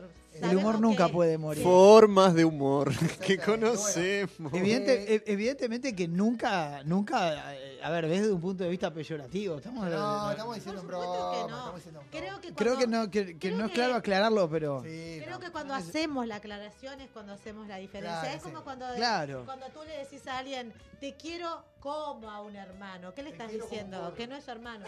Entonces... No te rías. Yo creo que el humor no puede morir. Terminamos este bloque y te hago el chiste que... Ah, tenés un chiste, viste que tú también tenés un chiste. Porque lo tengo acá. A ver, corremos un poquito para allá. Ustedes no lo van a escuchar. No, para allá. Ahí va. Así me desaparezco. Es bueno, una inteligencia artificial. No, le dejó muy corrido, es un abombado. Va para acá. Se abombado, dijo Mujica. Sí. Dijo Mujica, abombado. Eso de abombado es uruguayo. Bueno, decíamos. Todo incorrecto, por ahora, hoy estamos políticamente incorrectos. Exactamente. ¿Sí? Por ahora no se ha manifestado la lista de Marcelo Bielsa. Lo único que se sabe es que de los históricos, el único que va a citar es Mulera. Cavani no, porque Cavani... A ver, en primer lugar, Cavani no tiene fútbol. Claro, vamos a contextualizar. Viene Cavani, una lesión y está sin fútbol. Ojito con Cavani. Sí. Cavani no te zarpé. El próximo miércoles lo vamos a lesionar, señor. No, Cavani viene sin fútbol. Estuvo lesionado y estuvo hace como 3 meses más o menos que no juega. El último partido que jugó más o menos hace ese tiempo. Exactamente. No tiene sentido que sea convocado. Va a jugar recién el primer partido con Boca y yo estoy seguro que lo va a poner 15 minutos, no lo va a poner todo partido, porque es un jugador que viene con falta de fútbol, ¿verdad? Sí. Por más que haya empezado a entrenar esta semana, le está faltando fútbol. Entonces, no creo que lo pongas. Después, Suárez viene con arrastrando una rodilla que está bastante mal. No, Suárez está jugando a un ritmo trepidante en Brasil, realmente, con la rodilla. Que parece una papa, o sea, la verdad, me parece que no tiene sentido. Además, perdón las papas por si se además también viene el tema de que Bielsa viene en plan recambio. Exactamente. Y lo otro, bueno, uno que se retiró, que es Godín. Se retiró Diego Godín, correcto. Y está quebrado casi, que no sabemos si lo va a volver a citar. Pero es otro de lo que está ya con. Sí, yo diría con 3/4 de pie para afuera. No, en realidad podría ser, de todos los históricos, podría ser el que más podía tener chance de ser citado, porque tiene 34 años en realidad. Bueno, podría ser, a ver, lo que pasa es que tenemos, por ejemplo, es lateral izquierdo, pero tenemos laterales izquierdos. No, lateral zaguero, se puede jugar de zaguero. En Italia ha jugado muchas veces de zaguero. Yo creo que es sustituible. Sí. No, pero hay muchos en el puesto ahí, en realidad. O sea, hay varios. En un momento era, capaz que no tenés un jugador que sea lateral y volante, un zaguero lateral y que juegue lateral de la pero banda. Sí tenés lateral izquierdo, por ejemplo, tenés Piquerés, por lateral de por las dos bandas también. Exacto. Sí. Central y zaguero pelota. Pero igual, de todas maneras, en un momento era insustituible. Sí, claramente, era titular, era la fichita de Tabárez. Exactamente, pero bueno, con la falta de fútbol y las lesiones lo dejaron como medio marginado a Cáceres. Bueno, vamos a hablar, y nadie sabe qué es ciencia cierta la lista de los convocados, y como siempre los opinólogos periodistas tiran nombres para intentar saber... tirar al blanco, es como un tiro al blanco. Claro, intentás saber lo periodístico. No de nombre, Gonzalo. Perdón. era Bielsa. Voy a intentar saber citar Bielsa y no lo van a descubrir porque Bielsa no da la lista. No, mañana te sale, aparte Bielsa... En el momento que tiene que dar. Bielsa es un tipo que suele salir con sorpresas, o sea, es bastante común que te salga con un... Podemos ir acá algún domingo 7. Sí, cita un jugador que de repente nadie lo tenía en los planes y él lo cita. Y él lo cita. Claro. Y bueno, pasó, yo honestamente, el hijo del Cabeza Salazar no lo tenía. No lo registraba. Y me encantaría saber quién en este país registraba que el hijo del Cabeza Salazar jugaba en España y que en realidad era español pero que quería ser uruguayo. No, la claro, verdad. Qué actitud, ¿eh? No, tremendo. Y el gurí no solo lo convoca, debuta y realmente hace un gol y una asistencia. O sea, realmente, es más, merecería, no sé si está, porque no está en la lista, pero yo supongo que dentro de los que convocó Bielsa los amistosos para ver, era el jugador. Claro, pero en realidad la gente tiene que saber que la última lista que citó, de ahí va a salir, porque citó 42 jugadores, y ahí van a salir los convocados, ¿no? Esos 42 jugadores. También eso, trabaja con un grupo amplio de jugadores. Exactamente. Varios por puesto también, ¿no? Y otra cosa, él tenía, cuando asumió la selección, habían dicho los opinólogos, que tenía 50 jugadores en vista. O sea que claro, ella venía trabajando. Y hay otra cosa más. Que es una cosa seria. De vista, y otra cosa que se está diciendo... Corregime si estoy equivocada, pero ¿no hay varios históricos de Uruguay que también tienen que todavía cumplir la sanción? Sí, que les impuso la FIFA. Godín y Josema. Claro. Godín no. Y Cavani. No, Cavani es uno, pero era un partido solo. Sí, por haber tirado esa bellísima patada que le pegó al VAR. No, una piña. Una piña fue una piña. Bella piña que tiró una... No pregonamos la violencia para nada, pero qué lindo que estuvo eso. Damos la deportiva. Disculpe, no nos pidan tanto gas. Acá la formalidad de la sección de noticias no existe. Perdón, vamos a abrir un paréntesis por eso que dijo Ceci. Es verdad, hay jugadores que no pueden venir, como caso Josema, caso Mulera era uno de los jugadores, pero como es un partido puede estar en segundo. Exactamente. Y Cavani también era un partido, y el que tenía más partido era Josema, que tenía 5. Y, Josema que fue a increpar directamente en realidad fue a uno de FIFA que estaba ahí. Fue a increpar, en las imágenes se ven que cuando corre a hablar con uno, pecha a otro veedor, lo pecha con el hombro, y eso fue... A ver, fue como si yo hiciera así... Ahí ya no, quedamos peleadas las columnas. 5 días, 5 partidos. Bueno, está por 5 semanas, no me hablo. No. bueno, vamos a hablar un poquito de Copa. Vamos a separar la deportiva de la cultural. Exactamente. Vamos a hablar de Copa Libertadores porque esta semana el único equipo que está en la competición, que es Nacional, jugó efectivamente contra Boca. Un gran partido. Sí. Le faltó definir, pero hizo un excelente partido. Para mí tenía que haber puesto, no sé, hace un botija en la sorprendió Nacional, porque de verdad venía jugando muy mal. Muy mal. O sea, además con el problema justamente de que se le fuera Noguera. No, que, se le fueron 3 jugadores que, clave en la clave, que quedaron totalmente desguardecida. Exactamente. Roget, el arquero.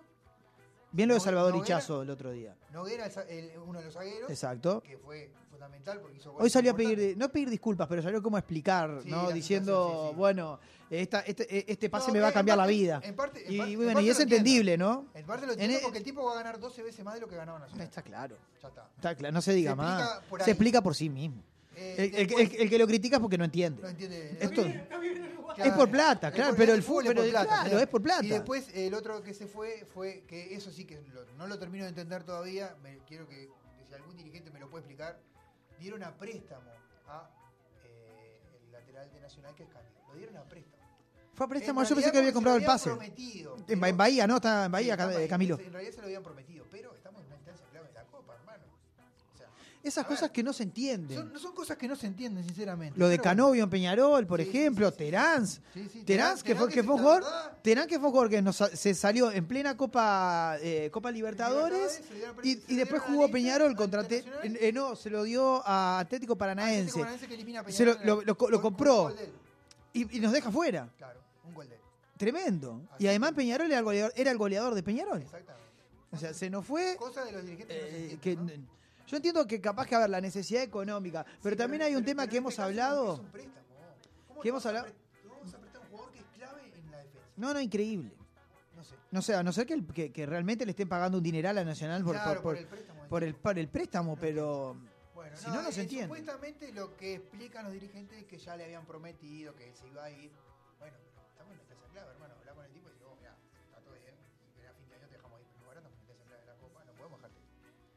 económicamente capaz que el jugador lo entienda o no. No sé cómo es la situación económica nacional, creo que no está muy bien. Creo que no está muy bien. No está muy bien, inclusive no pudieron pagar un pedido que le hizo Boston River, no, Fénix, por un jugador, ¿verdad? Campaña, que, no, Ocampo que se llama, Ocampo. Ah, sí, claro. Pidió $162.000 y Nacional no pudo pagar. $162.000. Y si ustedes se las puede pedir. Si ustedes se fijan, hay como un incremento de la propaganda para captar socios. Sí. O sea, eso también. Eso yo creo que igual esa plata la podría poner. La podría poner Balbi. Sí, directamente un dirigente. El presidente de Nacional, amigo, abogado. I'm a Balbi girl. Abogado de Balbi world. Abogado de este muchacho que lo perdieron. Perdón. No puedo decir que es abogado de Marset. Ay, perdón. Bueno, lo tenía que hacer. Se me escapó. Empate, se choca las columnas. Bueno, decimos, empate con gusto amargo. Nacional y Boca empataron 0-0. Con gusto amargo es porque Nacional tuvo las chances. En realidad perdió como 3 goles abajo del arco del Colo Ramírez, que todavía no entendemos. La gente, los hinchas de Nacional, no entienden cómo hace... Tremendo. Yo escuché ahí las declaraciones después de...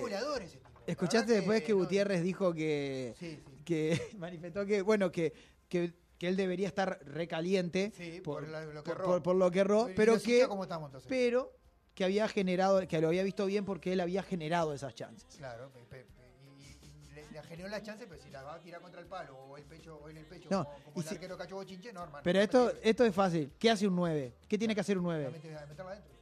Ya está.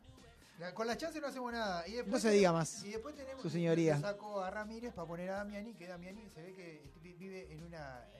realidad paralela y vive todo en los views, ¿verdad? Porque el tipo venía la pelota y tiró el cabezazo cuando iba a pasar la pelota. O sea que... Está en el low motion. Claro. En el low motion. El tipo viene con... Estaba como Ramita. Estaba como el personaje de Capusotto, es Ramita. Es un tipo que viene con display, ¿verdad? Viene el centro y él tira la pierna, pero la pelota ya pasó. Y él tira la pierna igual, ¿verdad? Es una cosa con display. Bueno, pero va. Pero va. Lo único que tiene es el tipo que va. Está antes que el Colo. Y es un joven, lo que tiene. Pero bueno, ¿qué pasa con el Puma Gigliotti, que no juega? Gigliotti sigue lesionado. En realidad está mejor. Estuvo en el banco, pero no estaba para jugar. Estaba muy falto de fútbol en realidad. Y no estaba para jugar. Sí, era un partido muy importante. ¿No? Era un partido muy importante, no estábamos jugando cosas muy importantes. Capaz que de repente en el próximo partido los pone unos minutos. ¿Cómo lo viste a Boca? Boca bien, en realidad muy defensivo, para mi gusto. Yo pensé que no se iba a atacar más. Terminó jugando con 5 atrás Boca. Bueno, sí. Las palabras del director técnico, perdóname Gonzalo, pero dice textual, fue un partido durísimo, sabíamos que iba a ser así, en el primer tiempo con viento a favor, jugaron directos, centros, después se tiraban atrás y defendieron bien. Fue parejo. En el segundo tiempo los cambios fueron bien y tuvimos chance para ganarlo. La tuvimos clara, pero no. ¿Cómo juega ese muchacho Ceballos, Sí, imparable. Uno de los jugadores que jugó... Y canta también, hace hip hop. Nombre. ¿Qué dice? Le dice que Ceballos canta, hace hip hop. Yo no lo conozco igual a ese Ceballos de hip hop, no lo conozco. No. Algún jugador de que... Es gordito. Contra Nacional, es gordito. Entonces está en la... Mamita querida. Nos van a censurar. No, ¿cómo se llama? ¿Es chileno? No, entonces, lo que decía... La moto, Candela y la moto. Lo que decíamos, hubo uno de los jugadores que jugó el partido que jugó contra Nacional, pero no va a jugar en el segundo partido porque lo vendieron. No me acuerdo el nombre de uno de los jugadores de Boca que vendieron en este momento. Bueno, o sea que... estamos todos en la misma, o sea, vienen, te llevan los jugadores en la mitad de los torneos, todo bien. Lo compró el Porto. Compró el Porto. El Porto, de Portugal, muy bien. Exactamente, bueno. Y bueno, como decíamos, vamos a hacer, tenemos el resumen que hicimos del partido. Es un partido donde Nacional mereció la victoria, fue más que Boca, que tuvo planteamiento muy defensivo y terminó jugando con 5 jugadores en defensa. Y Boca, con toda la suerte con que Nacional puso al Colo Ramírez, Bielsa y Fagundes, dio mucha ventaja al tricolor y terminó dejándolo escapar una gran chance de llevarse los 3 puntos. Nacional se mostró sólido en defensa y firme en el fondo. En el medio, perdón, el partido de vuelta en la Bombonera es el miércoles 9 a las 21 horas y se definirá la clasificación ya con Cavani. Te voy a decir algo al aire. Ya está ese análisis lo quiero en el Facebook de La Mesa Roja. La Mesa Roja, bueno. Sí, está precioso. Así como sí. También parte de la columna cultural. Así que me encanta porque vamos nutriendo este multimedio que es La Mesa Roja. Se despegan los muñecos. Obvio. El Colo Ramírez, 13 y Fagundes dieron ventaja. Realmente son tres jugadores que yo no entiendo todavía cómo están jugando. Es más, en la transmisión, Mariano Clos preguntó si Fagundes era titular habitualmente. Bueno, lo de Fagundes, el otro día estaba trabajando, llegó un compañero que ingresa a las 3 de la tarde, muy fanático de Nacional, y me dijo, lo odio a Fagundes. Lo odio. Yo lo odio del año pasado. Requemado. Y se sentó al lado mío buscando conversación. ¿Te acuerdas que yo ya lo dije del año pasado de Fagundes, no? Que tiene 3 partidos bien y 7 mal. No, y que se dio el lujo de hacer competencia con Suárez, ¿no? Pudiéndole pasar la pelota a Suárez, el tipo pateado, ¿no? Sí, sí. De ahí le creé un enorme odio a ese muchacho. Trazo paralelismo con Menos en Peñarol, que te jugó un partido bien y 8, claro, en el low motion. Claro. Serviría para marcar a Damiani. Yo lo pondría para... Solo a eso, ¿no? Claro. Qué lindo partido ese, ¿no? Menos y Damiani. Los dos con un delay, marca. Está loco, un delay bárbaro. Bueno. Después vamos a hablar de Peñarol, hay cositas para decir. Los más peques, ¿verdad? La selección uruguaya incorporó, de la mano de Bielsa, la Sub-3. Sí. Dirigida por... Aplausos para Bielsa, señor. Por el Nacho González, ex-jugador de Danubio. Claro, es jugador de la selección uruguaya y de Danubio. Nacho González. Y de Danubio es el nuevo entrenador. Gran jugador. Esto lo hace Bielsa... ¿Jugó Nacional también? Sí, jugó Nacional. Lo hace Bielsa porque quiere captar los jóvenes más chicos, ¿no? Que tiene esa visión el hombre, ¿no? Uruguay, un país donde todo el mundo juega al fútbol, donde desde de verdad, o sea, que creo que todos nosotros nos hemos criado jugando a la calle, jugando al 25, jugando, me parece, al frontón. Sí. Fantástico que quieran nuclear a realmente a gurises chicos para empezar a formarlos. Es una visión de futuro. También es un poco de cambiar la cabeza, ¿no? De no solamente tener un jugador y que el jugador tenga las habilidades, entonces, sino formarlos. Jugadores de élite. Formar buenas personas. Como se necesita en el fútbol actual, porque después si los van a vender... Claro. Desde chicos, porque el fútbol uruguayo siempre ha carecido de eso, ¿no? Bien. De esa preparación anterior, incluso hasta en la alimentación. Aplaudimos la iniciativa de Marcelo Bielsa, sin duda. El fútbol femenino está de luto, lamentablemente, y con profundo dolor el fallecimiento de Benit de Leiro, una integrante de la mesa ejecutiva del fútbol femenino, fue delegada administrativa de las selecciones femeninas. Y bueno, nuestras condolencias para la familia. Por supuesto, que en paz descanse. De alguien importante dentro del fútbol femenino. Bueno, Thiago Helguera firmó contrato, cambiando rotundamente la información, firmó contrato esta semana hasta el 2026, el juvenil de 17 años, sí. Debutó en Copa por la lesión de Diego Rodríguez, ¿verdad? Que se cayó, se pegó un carazo. Qué golpe, ¿eh? Tremendo golpe. Qué golpe se dio. Ahí salió ganando Nacional, pero lamentablemente va a jugar Diego Rodríguez. ¿Vas a hablar de después de Libertadores? Por hablando de patadas, sí. Viste lo de Marcelo, ¿no? Increíble. Pero fue sin querer. Fue sin querer la jugada. Todo pelota. Yo nunca había visto cómo pero literalmente le arrancó la pierna. No el jugador. No está claro, para mí no se recupera más ese muchacho. Porque aparte en la rodilla que te la apartan de esa manera. Quedó dado vuelta al pie. La pierna quedó dado vuelta, sí. No, parecía ese hombre que se puede dedicar a totalmente.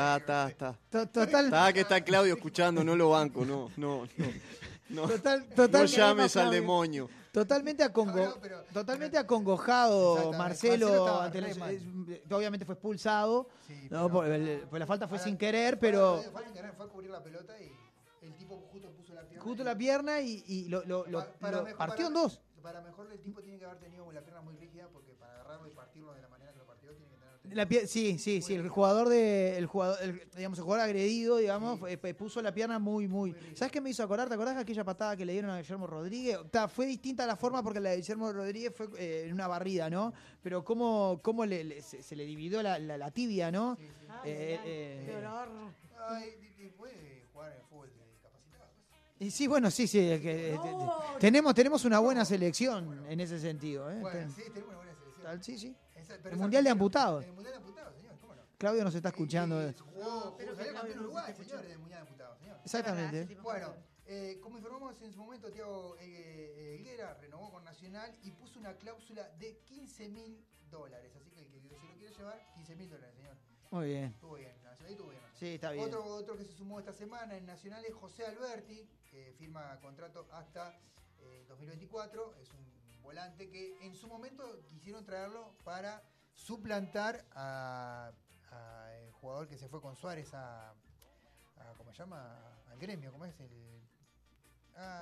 Sí, el que está con Suárez en Gremio de Nacional, sí, Tiago. Sí, sí. No, sí, ¿cómo es que se llama? Que tiene sé todo, hasta el chumerío, sé que es novio de una cantante. Claro, es una cantante uruguaya, claro, es de Sol Ramírez. Es novia de Sol Ramírez.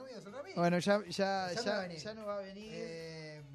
Acá Ceci está buscando el jugador como novio. Bueno, nos vamos con mala tuya. No, de Sol Ramírez.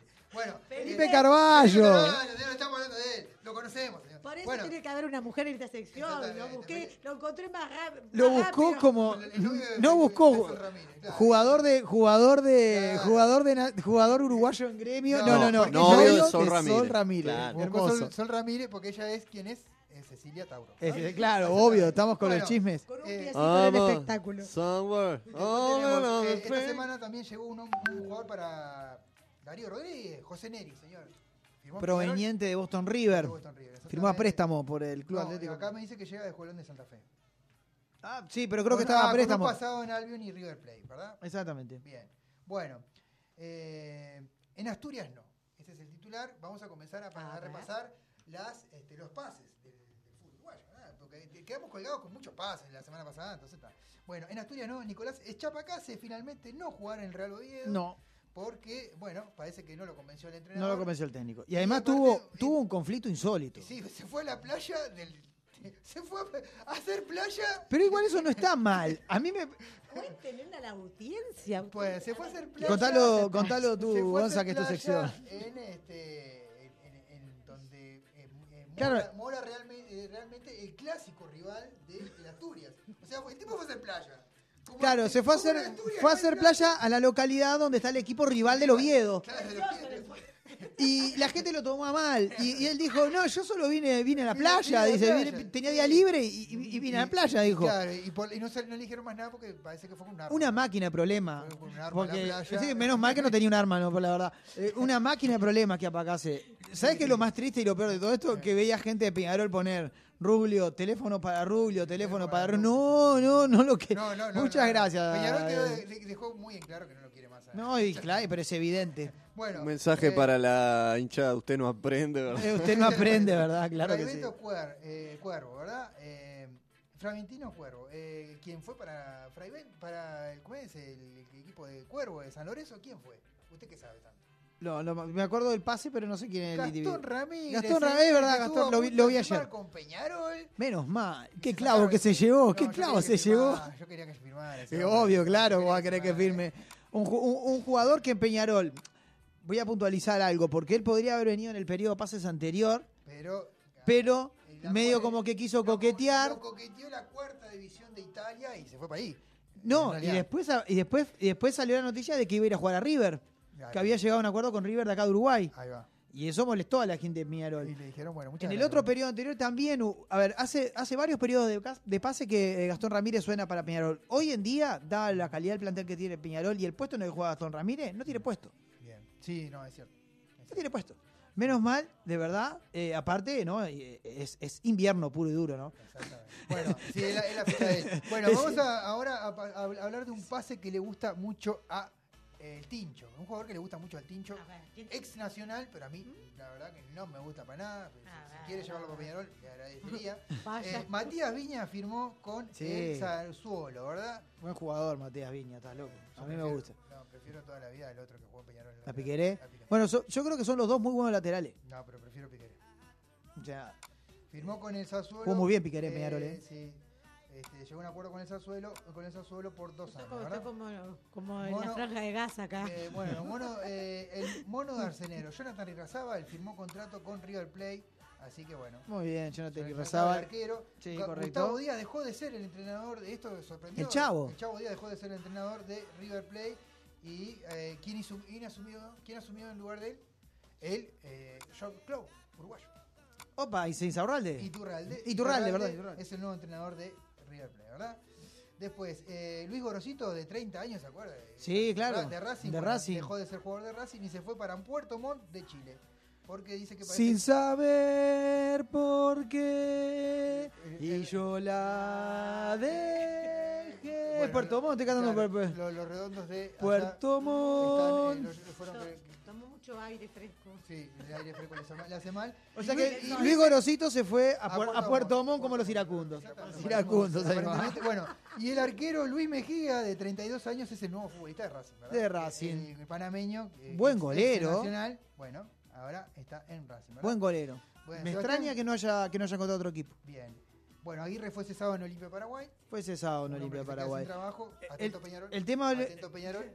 Tengo novedades. Opa. Te voy a contar el porqué, el motivo por el cual Diego Aguirre sale a Olimpia, Paraguay. Olimpia Paraguay le está yendo muy mal en el campeonato local. Sí, pero en la Libertadores bien. En la Libertadores va relativamente bien, pero en el campeonato local perdió partidos con rivales insólitos. Estaban casi en la última posición en el campeonato local y bueno, había un malestar muy grande por parte de la hinchada y mucha presión. Sabemos que las hinchadas paraguayas son intensos, son muy intensas con los jugadores y demás, entonces a veces también la Libertadores puede ir por un... Pero si no está el campeonato local bien, sí. Hay problemas. Eso motivó que sacaran a Diego Aguirre. Ahora, Diego Aguirre ya habló con Peñarol y ya salió a dar declaraciones. Y declaró, en primera instancia declaró que si asumiría, o sea, vendría Peñarol, sí, solo sí, ganaba Damiani. No lo dijo directamente, pero lo dejó implícito en una entrevista que le realizaron. Y bueno, van a esperar ahora qué pasa con las elecciones, porque recordemos que en diciembre en Peñarol hay elecciones y esto podría determinar el futuro de Diego Aguirre como director técnico de Peñarol o quizá como otra cosa, pensando en el puesto, por ejemplo, que tiene Pablo Javier Bengochea, ¿no? El gerente deportivo. No sé si le interesaría quizá a Aguirre. Sí, a Darío Rodríguez le va bien, porque ahí está el tema, ¿no? Darío, lo comentamos hace poquito. Entonces quedamos claro que Diego Aguirre no va a venir a Peñarol, porque si gana Damiani, no va a venir a Peñarol. Bueno, rumbo a Ecuador. Damiani, que no se postuló oficialmente, pero que algo tiró. Algo tiró, bien. Bueno, el mediocampista de 30 años, Jesús Trindade, ex Peñarol también, arregló con el Barcelona de Guayaquil, así que va para el Barcelona. Estuvo cerca de Peñarol. ¿Quién le diga que finalmente él puede decir, fui al Barcelona? No es el de Barcelona, pero es el Barcelona. Muchas críticas recibió en México porque aparentemente era adepto a la joda. Hace un año que está jugando en el Pachuca, ¿verdad? El Pacha cambió de equipo, el Pacha Espino es nuevo jugador del Rayo Vallecano, Pacha Sánchez. No, el Pacha Sánchez no, ese es otro. Ese va como dirigente. Sigue jugando. Ahí va, bueno, me gusta el Pacha Espino. Sí, a mí me gusta. Bueno, me gusta para Nacional, pero... Bueno, sí, claro. Bueno, un argentino al bohemio. Tomás Andrade, jugador que había pedido en este periodo de pases Gutiérrez, no le dieron pelota, trajeron cualquier cosa. Tomás Andrade es nuevo jugador típico dirigente uruguayo. Sí, quiero no tomaste otro. ¿Querés este? Qué bueno, no. Pero no. Este es un poquito... ¿Te gusta este ojito? Ahí va. El papel está mejor. Vamos a traer el papel. ¿Está? Es así. Bueno. ¿Te gusta el ojito? No alcanza para el ojito. Pero para el papel, para el envoltorio puede ser. Ojo. La masa sin el membrillo, esta la podemos comprar, pero con el membrillo no. Les cuento que el operador nos está diciendo, con un ojito nos estaba mostrando que estábamos en hora. Bueno, nos pasamos un poquito. Pero nos vamos a pasar hoy un poquito. Mateo Ponte deja Danubio para irse al Botafogo. Lo que pasa es que tenemos mucha información. Ay, es un montón y está toda interesantísima. Juntos están allí donde está Diego Hernández y Diego Abreu, el hijo de Abreu. Exactamente. Porque no lo conocemos como Diego Abreu, él es el hijo de Abreu. O sea, la gente lo reconoce en la calle. Pobre muchacho. Aparte, creo que los hacen con la cámara y todo. Lo ven y dicen, ¿qué cara de cámara? Bueno, vuelve a la MLS, Diego Rossi también, Peñarol, vuelve a la MLS. En realidad no va a jugar en el Columbus Crew, sino que lo va a hacer en Los Ángeles MLS, ¿verdad? Muy bien. Después, otro que firma en Avellaneda es Gastón Martirena, ¿verdad? Que firmó con Racing de Avellaneda. Racing de Argentina. Hay un DT nuevo en el conjunto de La Luz, porque Payas dejó de ser el DT de La Luz y quien asumió es Marcelo Russo. Mucho gusto, ¿verdad? Un placer. Que estaba dirigiendo en la cuarta división, ¿verdad? Otra vez en la cuchilla, Thiago Vecino arregló nuevamente, viene de Unión de Santa Fe, sin hacer goles en allá, vino a no hacer goles acá, ¿verdad? Otro argentino a la celeste, el Montevideo City Torque, arregla con el zaguero de 34 años, Juan Pablo Segovia, argentino él, mucho gusto también. También lo conozco. Así que bueno, llega del Necaxa, antes pasó por el Puebla, el América, o sea que viene recorriendo todo México el hombre. Precioso, ha viajado lindo el hombre. Juega 40 minutos por equipo, promedio. Después dice, Fabricio Rom informa que Juventus va a la carga por el campeón del mundo Facundo González, que juega en Valencia. Sí, ¿verdad? Correcto. Así que la vecchia señora quiere al zaguero uruguayo, ¿verdad? Marcelo Sarachi, el nuevo jugador de Boca, ¿verdad? Vas a acompañar a Cavani, sí. Jugador que jugó por River. Claro, es una cosa increíble. Sarachi no solo jugó en River, jugó muy bien en River. Muy bien, quedó identificado. O sea, estaba identificado con River. Y el tipo va a ir mi pasado es mi pasado, dijo. En la presentación lo dijo así, mi pasado es mi pasado. O sea, ¿qué tal? O sea, le pusieron la moneda y qué. No, esto que sí. Bueno, entonces sí, mi pasado es mi pasado. Yo hincha de Boca ahora. Yo soy de Boca, señor. Bueno, Adrián Balboa, el ex jugador de Defensor Sporting, viajó a Colombia, señor, para enrolarse en el Deportivo Pereira. Pensé que el ejército, me asustaste. No, una máquina hacerle gol a Peñarol, Rocky Balboa. Así que tranquilo que... Menos mal. Cuando juegue contra el Defensor no va a estar Balboa, señor. Espectacular, gracias. Copa Libertadores. Sí, ya nos pasamos, Rocco, pero no importa. Ya tenemos claro esa situación. Unos minutitos más. Le pedimos a la dirección unos minutitos más. Le pedimos a la dirección unos minutitos más. Mano segura. Plaza Colonia contrató a el arquero Kevin Dawson, ¿verdad? ¿A quién? Kevin Dawson. Sí, es verdad. También contrató a otro que volvió, que es Nicolás Dible. A grande, Toto. Y a Luciano Consentino. El Toto, Botón. No, Betiasen no. Está descalificado. Y el perro de la calle también, ¿no? Hizo 0 puntos, Betiasen, quedó eliminado. Bueno, Luciano Consentino, delantero de 22 años, que llega a préstamo de Wander. ¿Ah? Después tenemos a los marfileños, 2 marfileños para el Pata Blanca, señor. Sigue trayendo africano. Tremendo. Sigue trayendo africano, 2 marfileños, porque se ve que el que estaba acá. El que estaba acá estaba extrañando y dijeron, bueno, vamos a traerle un par más. No, pero anduvo muy bien. Sí, Nacional tuvo. Y Peñarol también lo estuvieron tanteando, sí, está claro. Llegaron con la módica suma que, obviamente, el cuadro pide plata. ¿Qué jugador pide plata, señor? Aparte, Manta no tranza. Bueno. Todo bien, pero Manta no. Mirá, si no aparece, Manta no tranza. Te digo los nombres, ¿verdad? Movid, Traoré, muy bien. Traoré africano tiene que haber siempre. Bien, aparte es marfileño, sí, hay muchos marfileños. Y Jacoba Meite. Es como Silva acá en Uruguay, ¿viste? Hay 8000. Es como mate en francés, Meite. Meité, es como mate en francés, ¿verdad? Y Meité. No falta Simón. Bueno, sí, nos falta el Simón. Pues, Mauricio Larriera es nuevo entrenador de un equipo peruano que es el Alianza Lima. Recuerden que es otro floridense que va por ahí. Exactamente. Había estado Peluso, ¿verdad? Ha estado Peluso ahí. Peluso que estuvo por ahí. Y bueno, y después tenemos Juan Cruz Macia, dejó Plaza Colonia y se enroló en Sudamérica, levantando el nivel, y después el mediocampista de una carrera en declive la dejó. Álvaro claramente. Rescindió contrato con el Montevideo City Torque y jugará en el clausura con Plaza Colonia, ¿verdad? ¿Quién? Brunulú.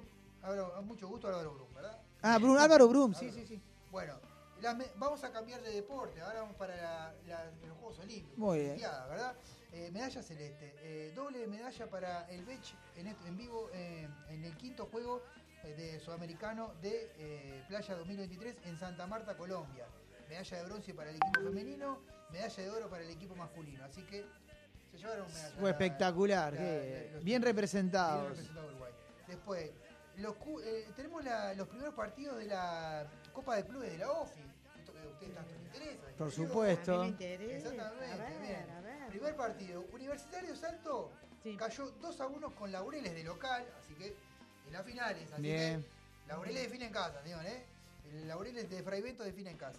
2-1 la victoria del conjunto visitante.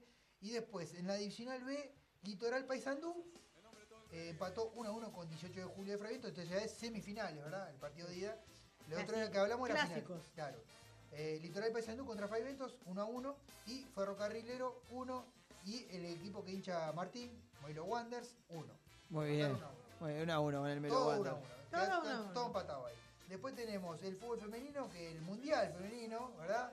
Los resultados que tenemos que fueron las últimas fechas. Corea del Sur y Alemania empataron 1-1. Marruecos le ganó 1-0 a Colombia. La serie quedó Colombia primero con 6 puntos, también Marruecos con 6. Con 4 quedó Alemania, que quedó eliminado sorpresivamente, Alemania. Sí. Y Corea del Sur con 1 punto, sí, obviamente. Muy bien. Los coreanos. Así que bueno. Después, los que ya están en octavos son los siguientes: Suiza, España, Japón, Noruega, Países Bajos, Holanda, Estados Unidos, Sudáfrica, Suecia, Marruecos, Colombia, Francia, Dinamarca, Inglaterra, Australia y Nigeria. Esos son los que están. Muy bien. También que quedó eliminada esta semana y se puso muy triste la chica que hablábamos. Sí. Argentina quedó eliminado y era un... Lamentablemente sí, la atacaron. Se vieron atacando a la pobre gurisa que no tiene la culpa de ser. Es que sabéis que dijo la verdad, que se, no estaban a la, no, o sea, no estaban preparadas y realmente no estaban a la altura para la competición. Por Cristiano Ronaldo, sí, sí. Lamentable. Bueno, vamos a repasar un poco de básquetbol. Tabaré 79, el metro. Urunday 79, ganó Urunday en este caso. Olivol 58, Huelcan 65. Sí, tiene Huelcan. Miramar Misiones, sí, claro. 66, Sayago 96, Capitol 85, Lagomar 68, Belterrojo 93, Colón 93, Belterrojo 73, Atenas 82, Olimpia 69, La Rañada 91. Le ganó por un punto a Unión Atlética. Vamos. Por un punto a Unión Atlética. Y 25 de agosto 79 y Estocolmo 58. Mi cuadro 25. Bien, ganó. Ganó, sí. Y 25 sí ganó. Urunday 25 puntos, Olimpia 24, Sayago, Tabaré, La Reñada 23, Huelcan 22, Unión Atlética 21, Estocolmo y Capitol 20. 25 de agosto, Colón, Olivol 19 puntos, Lagomar y Verde Rojo 18 y Miramar Misiones 15 puntos. Así está la serie, ¿verdad? Muy bien. Bueno, vamos a hablar de las internacionales. Qué lindo va a estar el campeonato. Qué lindo va a estar primera división. No me acuerdo, no me está saliendo el nombre del campeonato, pero se están armando fuerte. Tanto Aguada, Peñarol trajo a Granger. Va a estar lindo. Bueno, así que para finalizar, Messi compitió 2 goles. Una máquina, es una máquina. O sea que lleva 5 puntos. El máximo goleador del Inter de Miami, esta información la traigo porque me la pasaron. El máximo goleador del Inter de Miami, ¿sabe quién es? ¿Quién? El nunca bien ponderado y siempre errando goles, Pipita Wayne, con 29 puntos, 29 goles. Sí. Y Messi ya en 3 partidos lleva 5. Sí, no, en cualquier momento. Sí, al término del campeonato ya está. 30 goles. Ya está, es una máquina. Sí. Lo que pasa es que está en un fútbol que... Está en un fútbol que también está chiviando. Está chiviando, se está divirtiendo. Se está divirtiendo con el fútbol donde está pasándola bien. Se lo merece. El que está feliz, además, es Beckham, ¿no? No se le borra la sonrisa de la cara. Beckham está chochazo, no puede. Está feliz porque Messi está haciendo goles y aparte está bueno porque va siempre con la mano. El otro día declaró... En cualquier momento lo vemos en las Spyglass. El otro día declaró, me levanto a las 6 de la mañana para ir a verlo porque no puedo creer, dijo Beckham, creo que estoy viviendo un sueño. Sí, hasta a su esposa... lo felicitaba porque parece que realmente era un sueño para él tener a Messi Yo creo que si Beckham entrena un poco, perfectamente puede jugar en esa liga. Ay, sí. Sí, igual yo lo vi medio... Igual lo noté medio fuera de forma. No. A ver, está retirado hace más de 10 años, creo, ¿no? Eso, pero nosotros, Martín, yo lo sigo en las redes y está bien, Martín. Vamos en la puta. Yo no corro ni el 110. Yo tampoco, pero me paro ahí nomás. Corro el 110 una cuadra y me ahogo, Gonza, Jackie. Me paro ahí al lado del área y le pego al arco y voy. Lo que pasa es que vieron que, como dice Barbie, el rosa es una actitud, no un color. Bueno, y con esto cerramos, Rocco. Usted dispone de los controles ahí. Qué programón, gurises. Los quiero felicitar. Tremendo, realmente. Tremendo programón. Cargado de información, cargado de buena onda. Podríamos seguir porque yo saqué un montón de pases, pero... Podríamos seguir 17.000 horas más. Un saludo a todo el equipo. No hablamos de... No contamos lo de Daddy Brieva. ¿Qué tema lo de Daddy Brieva? Ay. Podría haber estado bueno si estuviera Rita González, que no vino. Vamos a conseguir una nota con Daddy para que sepa que hay un periodismo diferente en el Uruguay. Exacto. Vamos a tratar de contactarnos con lo trajeron para apedrearlo. Lo trajeron para apedrearlo. Y no fue el cascote. No fue más cascote. Algo importante. Hoy está el penado. Yo me pagué. 8 años. vamos a mandar a Roquito en nombre de la en mesa nuestro roja nombre. Y en, bueno, por supuesto que va en nombre de su programa también, pero les mandamos un saludo muy especial porque siempre nos están apoyando. Pero en este momento, tanto Gonzalo tiene cuestiones personales y no puede ir. Y nosotros como familia tenemos también un asunto que no podemos evitar de ir. Entonces, pero les mandamos un saludo, los queremos mucho. Nos queremos mucho. Que estuvieron en TV Ciudad en el programa Mira Montevideo con Noelia Campo y el de Pablo Silveira, los 11 tiros. Estuvieron en otro programa importante, están de Sigue Sonando. Estuvieron en el Under Sigue Sonando en la semana. Están a otro level. Tanto a Roque como a Iván, como a... Y acaban de sacar el disco en Spotify. Abrazo enorme. Está en Spotify el disco del Penado. Exactamente, ya están en Spotify. Ahora van a estar acompañados de nuestro querido hermano Santiago Ríos. En la batería. Sí, claro, el pelito Chirif también, le mandamos un fuerte abrazo. Bueno, gente, nos vamos. La semana que viene, hay saludos allá, Gonza, a ver, alcanzame, que tenemos algunos saludos, creo. Yo tenía unos mensajitos acá para leer. Saludos a Piccolo, saludos a Rita, saludos a Marisa, saludos a Simón, a todo el equipo de la Mesa Roja. Un gran abrazo al Simbad ahí de Firulazo, que ya están por ahí por subirse al escenario y nos mandaron un abrazo por la mención que le hicimos. Sí, saludos a Adrián, saludos a Gigi, saludos a Nian, saludos a Bianca, que está ahí saludándome.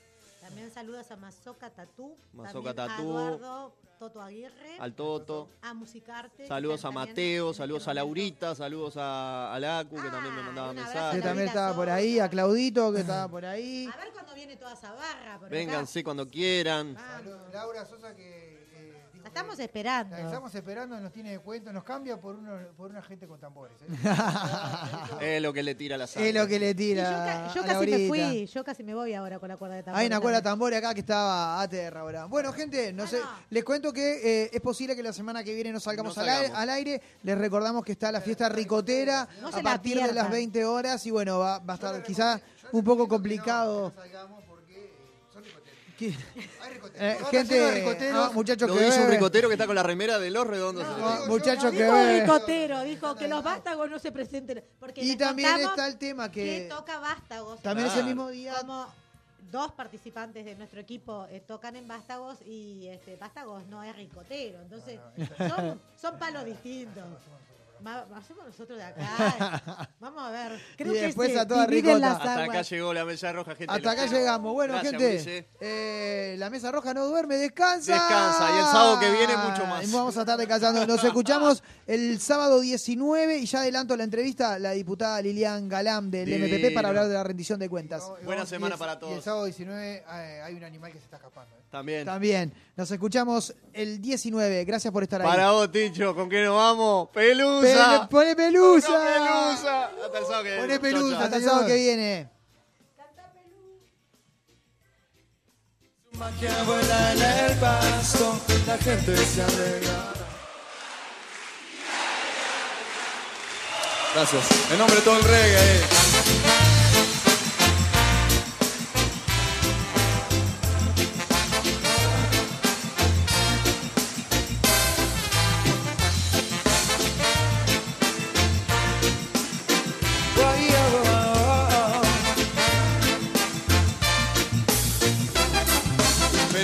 Sacude el barrio y se expone al animal.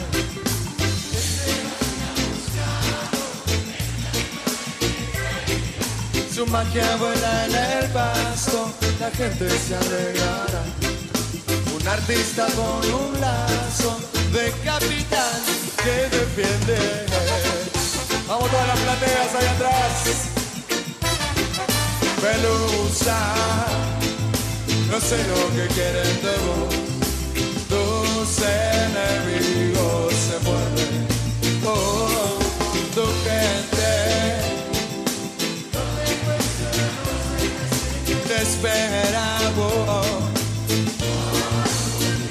Vámonos a subir para allá atrás.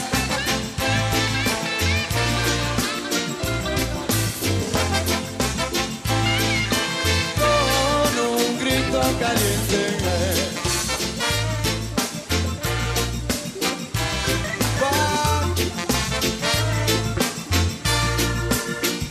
El Puente FM. 103.3. La Mesa Roja. Bonus track.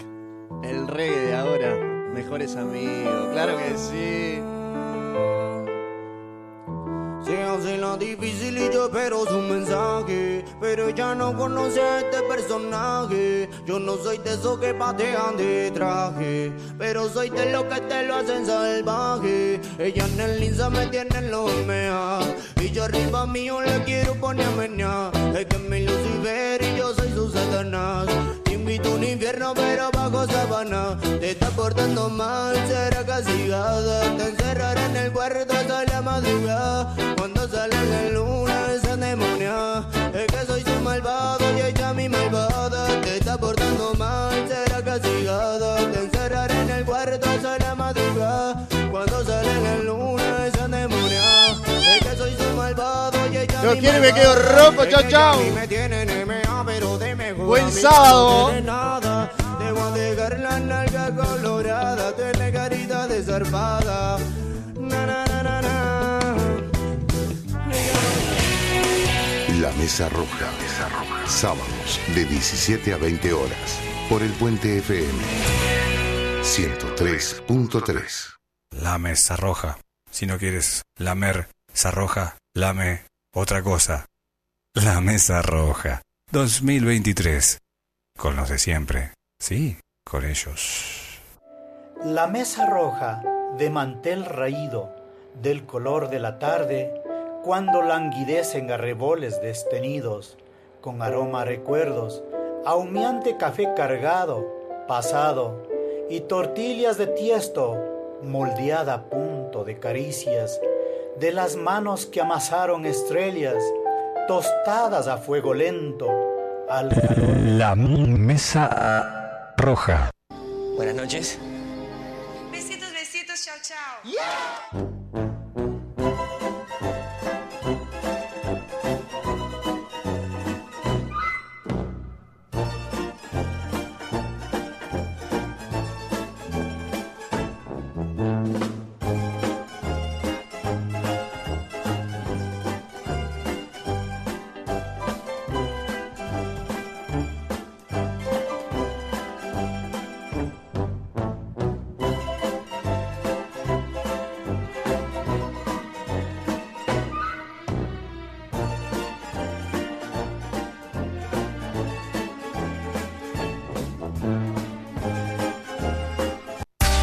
¿Pensás en mejorar la imagen de tu proyecto o darle un giro a tu trabajo? Macchiato 420-. Comunicate con Macchiato 420-. El diseñador gráfico de la Mesa Roja.